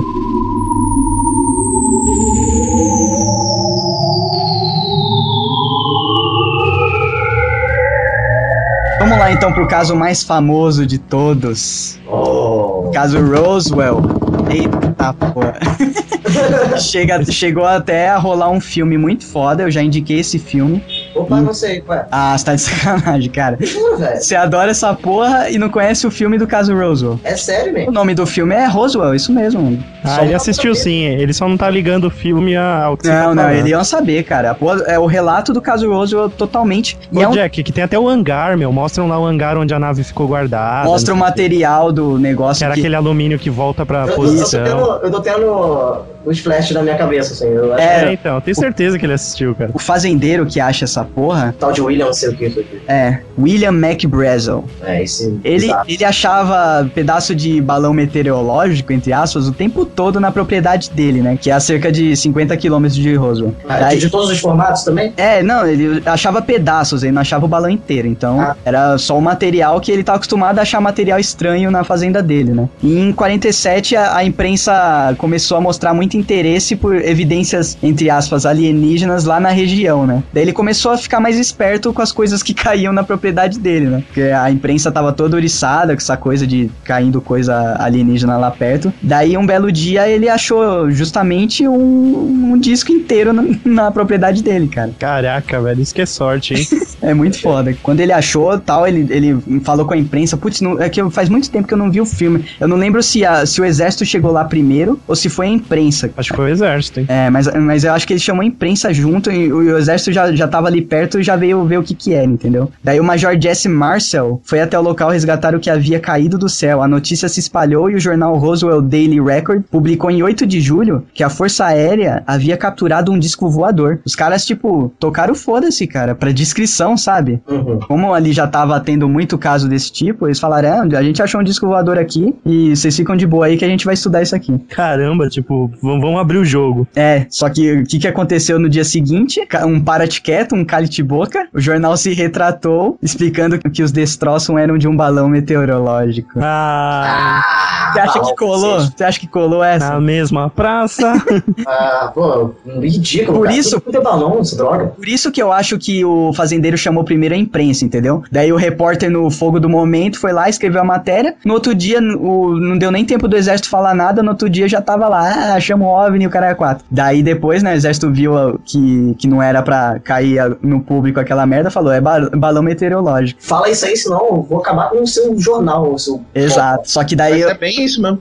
só que daí o, o cara tinha ficado, né? O fazendeiro tinha ficado com um pedaço do material que tinha lá. E ele tinha essa porra aí, que era tão leve quanto alumínio, corta como uma faca, né? E se você amassar ele, assim, por exemplo, na mão, ele volta à forma dele, cara. A forma lisinha dele. Ou é, seja, o, é o, o- aquele pano que eu falei no início, era isso. Era o- esse material que. ele toma que- qualquer forma e, e se modela sem quebrar, né? Isso, e esse, e esse material, relatos dizem, não, não foi nada confirmado, que esse material que foi feito o Kevlar, que é o colete, né? Da prova de Isso, bala. exato. É. Tem- não precisa ir muito longe, não. Tem um tipo de metal que é usado em alguns para-choques de carro de, de luxo, que eles chamam de metal com memória de forma. Exato. Então, se você dá uma batida não muito foda pra arregaçar o para-choque, né? Ele volta. Você esquenta o metal e ele volta. Isso, muito Caraca. foda, cara, muito foda. E muito provavelmente isso daí é tecnologia roubada dos aliens nessa época aí. Porque foi nessa época que a Área 51 ficou famosa. Porque teoricamente eles levaram esse disco que eles encontraram lá pra Área 51 e começaram a estudar. E foi o caso assim mais aberto, assim, mais descarado, que o governo não conseguiu esconder, entendeu? Eles fizeram essa retratação aí no jornal, mas tipo, todo mundo falou, "Pff, até parece, né? Balela isso aí, né? Balela foda. Daí, Foda, hein? Ó, o incidente ficou esquecido por 30 anos. Até uma entrevista de Jesse. Jesse é o, o major lá,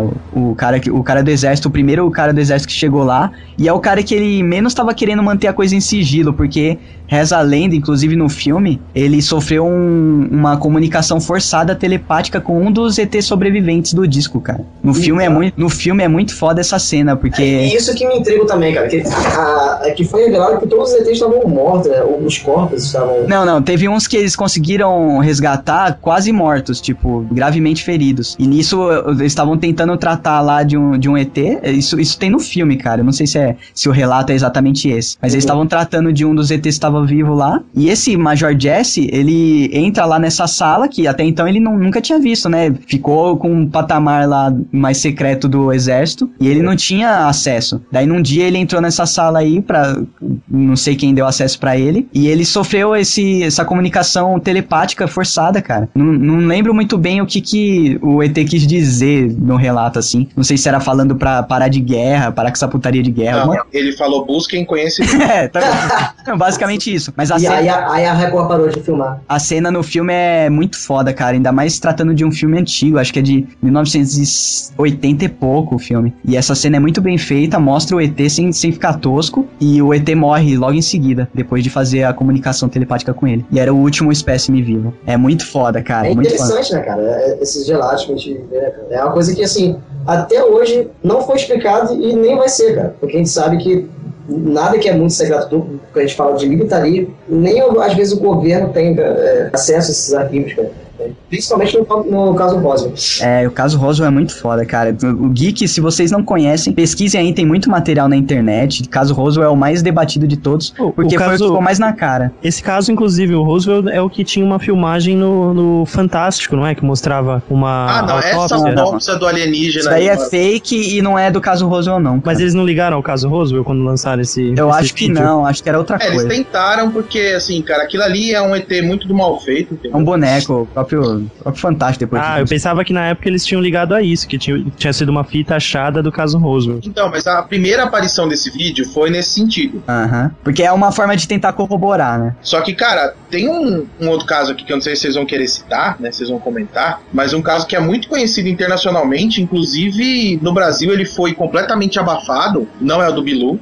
O do Bilu foi bem divulgado, O Bilu foi bem divulgado. que é o caso de Varginha, Não, cara. o caso de Varginha, ele, ele foi. Ele foi. Ele explodiu, né? Na mídia e abafaram muito rápido. Tipo, é, parou de ser moda o, o ET de Varginha muito rápido. Foi da noite pro dia, assim, né? A, a, Parou de ser moda aqui, porque tem nego de fora, o Que até de hoje. fora que vem pra cá até hoje, Isso. atrás dessa porra. E o, e- e o interessante é que a moça, a moça e a filha dela que viram o, o, o ser, né, elas, a- elas hoje elas contam do caso ainda. Acho que não teve tanta pressão como, como dizem que tem, né? Ah, Teve pressão na mídia, porque como ele falou, foi bem abafado, coisa rápida. Mas a família que teve o, o, o incidente de Varginha, ela fala abertamente. E a cidade também comenta muito, cara. A cidade tem cheio de é, acessórios né, pela cidade que deixa que mostram. Tem, tem uma estátua de, do ET de Varginha na cidade. É, o, o, que, o que pegou mais foda no caso do ET de Vagina foi a descrição tão, é, tão condizente de todo mundo que entrou em contato, teoricamente, com esse bicho, né? É, que e ele foi avistado em, em vários lugares e tem nego que levanta a teoria até de que fossem duas entidades. É, que foram, foram não uma dois. entidade só. É, a gente chegou a falar do ET de Varginha, eu acho, no, da, no de raças. E o, Falou. e o, e o ET de Varginha, assim, ó, a descrição do ET de Varginha, mano, de cota, velho, que é muito bizarro, velho. Dá medo, né? É, é, é uma, é uma, é uma, uma raça, né? A gente tava falando do podcast antigo, que realmente, se a gente parar pra pensar como era e ver aquilo andando pra cima de você, é bizarro. Não, é um bichinho pequeno, é um Grey pequeno, avermelhado, com três chifrinhos, cara. É, é Na verdade, ele é marrom, com o olho É. vermelho e três calombos na cabeça. É, ele, o olho que era vermelho, né? É, é bizarro, cara. Eu, eu imagino aquela droga 3D vir pra cima de mim. Muito foda, cara. E reza a lenda que no caso Roswell, esse, essa tecnologia dos aliens aí que foi capturada, fizeram engenharia reversa. E reza a lenda que de lá veio a fibra ótica, o raio laser e o circuito integrado, além do Kevlar aí que o Jack já citou. Exato. Então, se, se, se os ETs não estão dando a tecnologia deles de bom grado, a gente tá roubando desde 47, né, cara? E o, e é o, balela. Essas tecnologias vieram de Cybertron e quem deixou elas na Terra foi o inimigo do, do caminhão lá, que eu esqueci. o Caraca, o, o chamou- Megatron lá. chamou o Optimus Prime de caminhão. Caraca. Imagina se o O- nome do cara fosse feio, né, velho? E também, cara, acho que a gente não citou aqui, mas o, o- eles também encontraram uma coroa, velho, de- no- na cabeça de um, que você, como você disse, que reza a lenda que ela tinha um controle mental sobre os objetos dentro do, do OVNI, cara. Então, tipo assim, o cara colocava o Grey lá, colocava a coroa, e os comandos da nave eram todos pela coroa. Ele não, ele não mexia em controle, era tudo pela provavelmente. Cara, e há quem diga que o Google planeja lançar o Google Chrome em 2020.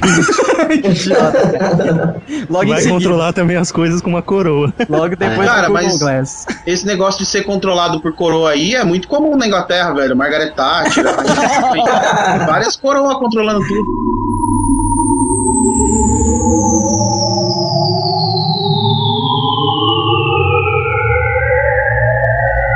Desde quando eu iniciei o podcast, falei que eu não acredito em, em alienígena, em OVNI, ó. mas eu sou muito fã do, do assunto, eu gosto muito, né? Como ler literatura grega, foi possível. Mas eu tava em casa e, tipo assim, eu tava dormindo já, e tava dormindo na sala esperando minha mãe dormir, porque eu tenho costume de dormir com a minha mãe de vez em quando. E aí nesse dia, velho, o que aconteceu? Eu, ela me acordou às 3 horas da manhã, assim, umas duas, três horas da manhã, e aí eu fui lá, mano, pô, mano, o que que foi? O que aconteceu? É, elas falaram, pô, cara, vem aqui no quintal comigo. Sua mãe fala assim, cara? Pô, cara, vem aqui no quintal comigo. Não, não, Ou é só você contando a história? É só eu contando a história. Aí eu falei, tipo, sabe quando você acorda, seu olho fica cheio de Remela. coisa? É, não é remela, tipo, assim, fica todo embaçado. Aham. E eu fui lá fora ver. Eu tava morrendo de sono, eu queria só voltar pro sofá e dormir.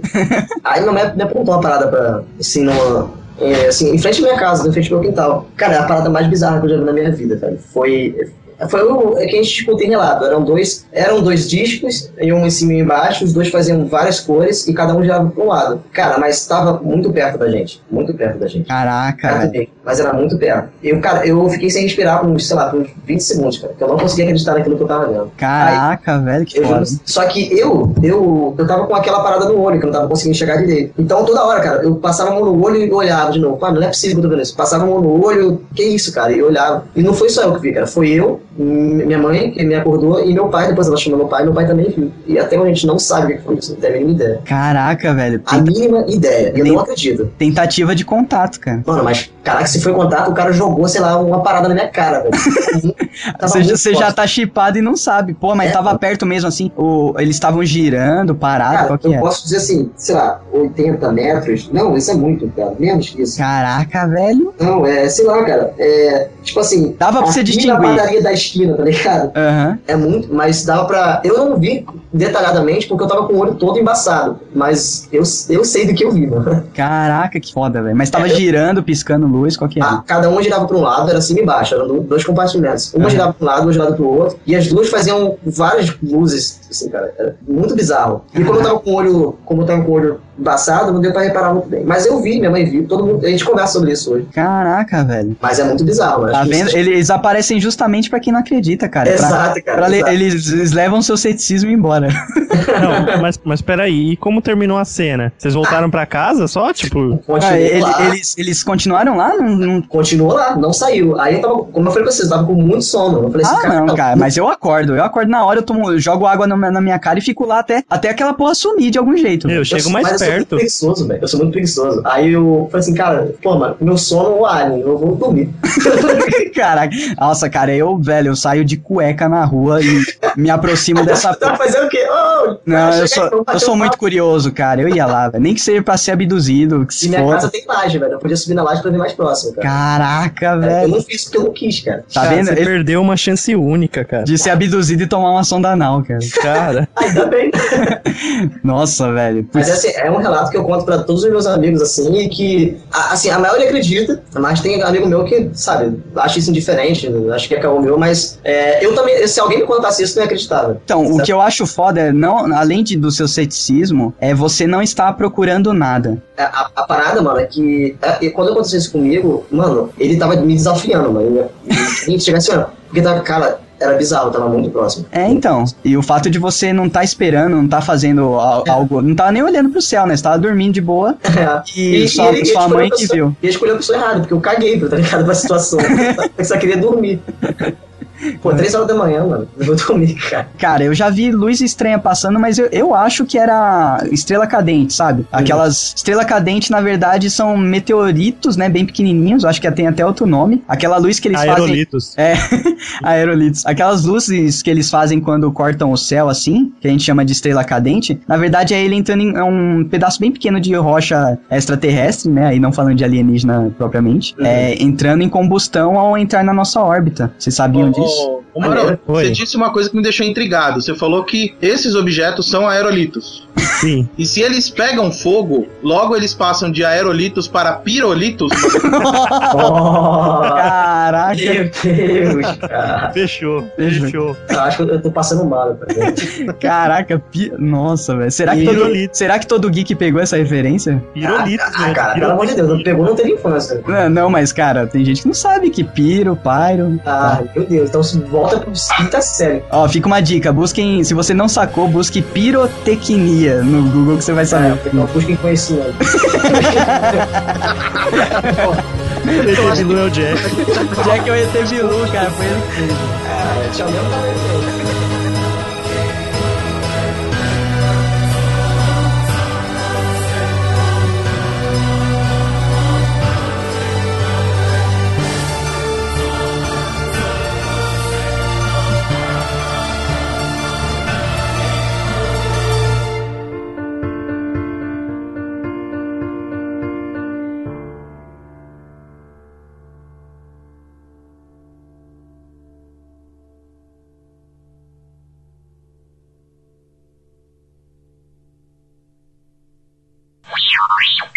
Pera aí, o maroto que tá caindo. Vou chamar ele de volta. Ele caiu mesmo. Pera aí. Aqui também caiu. Deixa eu falar. O Maroto caiu no buraco. Aí, voltou. Marotes? Maroto? Tira, tira e coloca o microfone de volta. Caraca, tô falando que a gente fala de alienígena, alguém é abduzido, velho.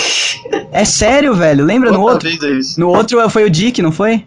Não, foi o Maroto mesmo. Maro- O Maroto que é abduzido. maluco tá sendo sondado direto. Caraca, velho. É a gente falar de alienígena, o cara cai, velho. Ele deve ter um chip no cérebro, não é possível, ele é Ah, chipado. ou o pessoal do planeta dele chama ele de volta, né? É, fala pra, pra ele não soltar nada sem querer, porque ele tá sendo controlado, né? Nossa, Ou cara. ele é um deles, né? É, então. E nem sabe. Alô. Ping. Pong. Mas é um puto. Vou criar um buraco de minhoca na, na conexão dele. Maroto, tira e coloca o. Eita porra! que- Ih, não. É a estática do Ovis. Velho! O cara tá em conferência com, com, com, com o Alien, vai ficar maneiro o podcast. Caraca, a gente tá em Betelgeuse agora, cara. Maroto, a gente não tá te ouvindo, velho. Tá só estática. Só você. É, só. Tá fazendo uns barulhos muito bizarro, cara. Tô te chamando. Alô? Alô? Alô, alô, alô, alô. Rodrigo? Maroto? Ah, ele não Maroto, tá maroto, maroto. Velho, seu som não tá saindo. Tira o microfone e coloca de novo. Nossa, mano, ele tá falando da nave espacial, velho.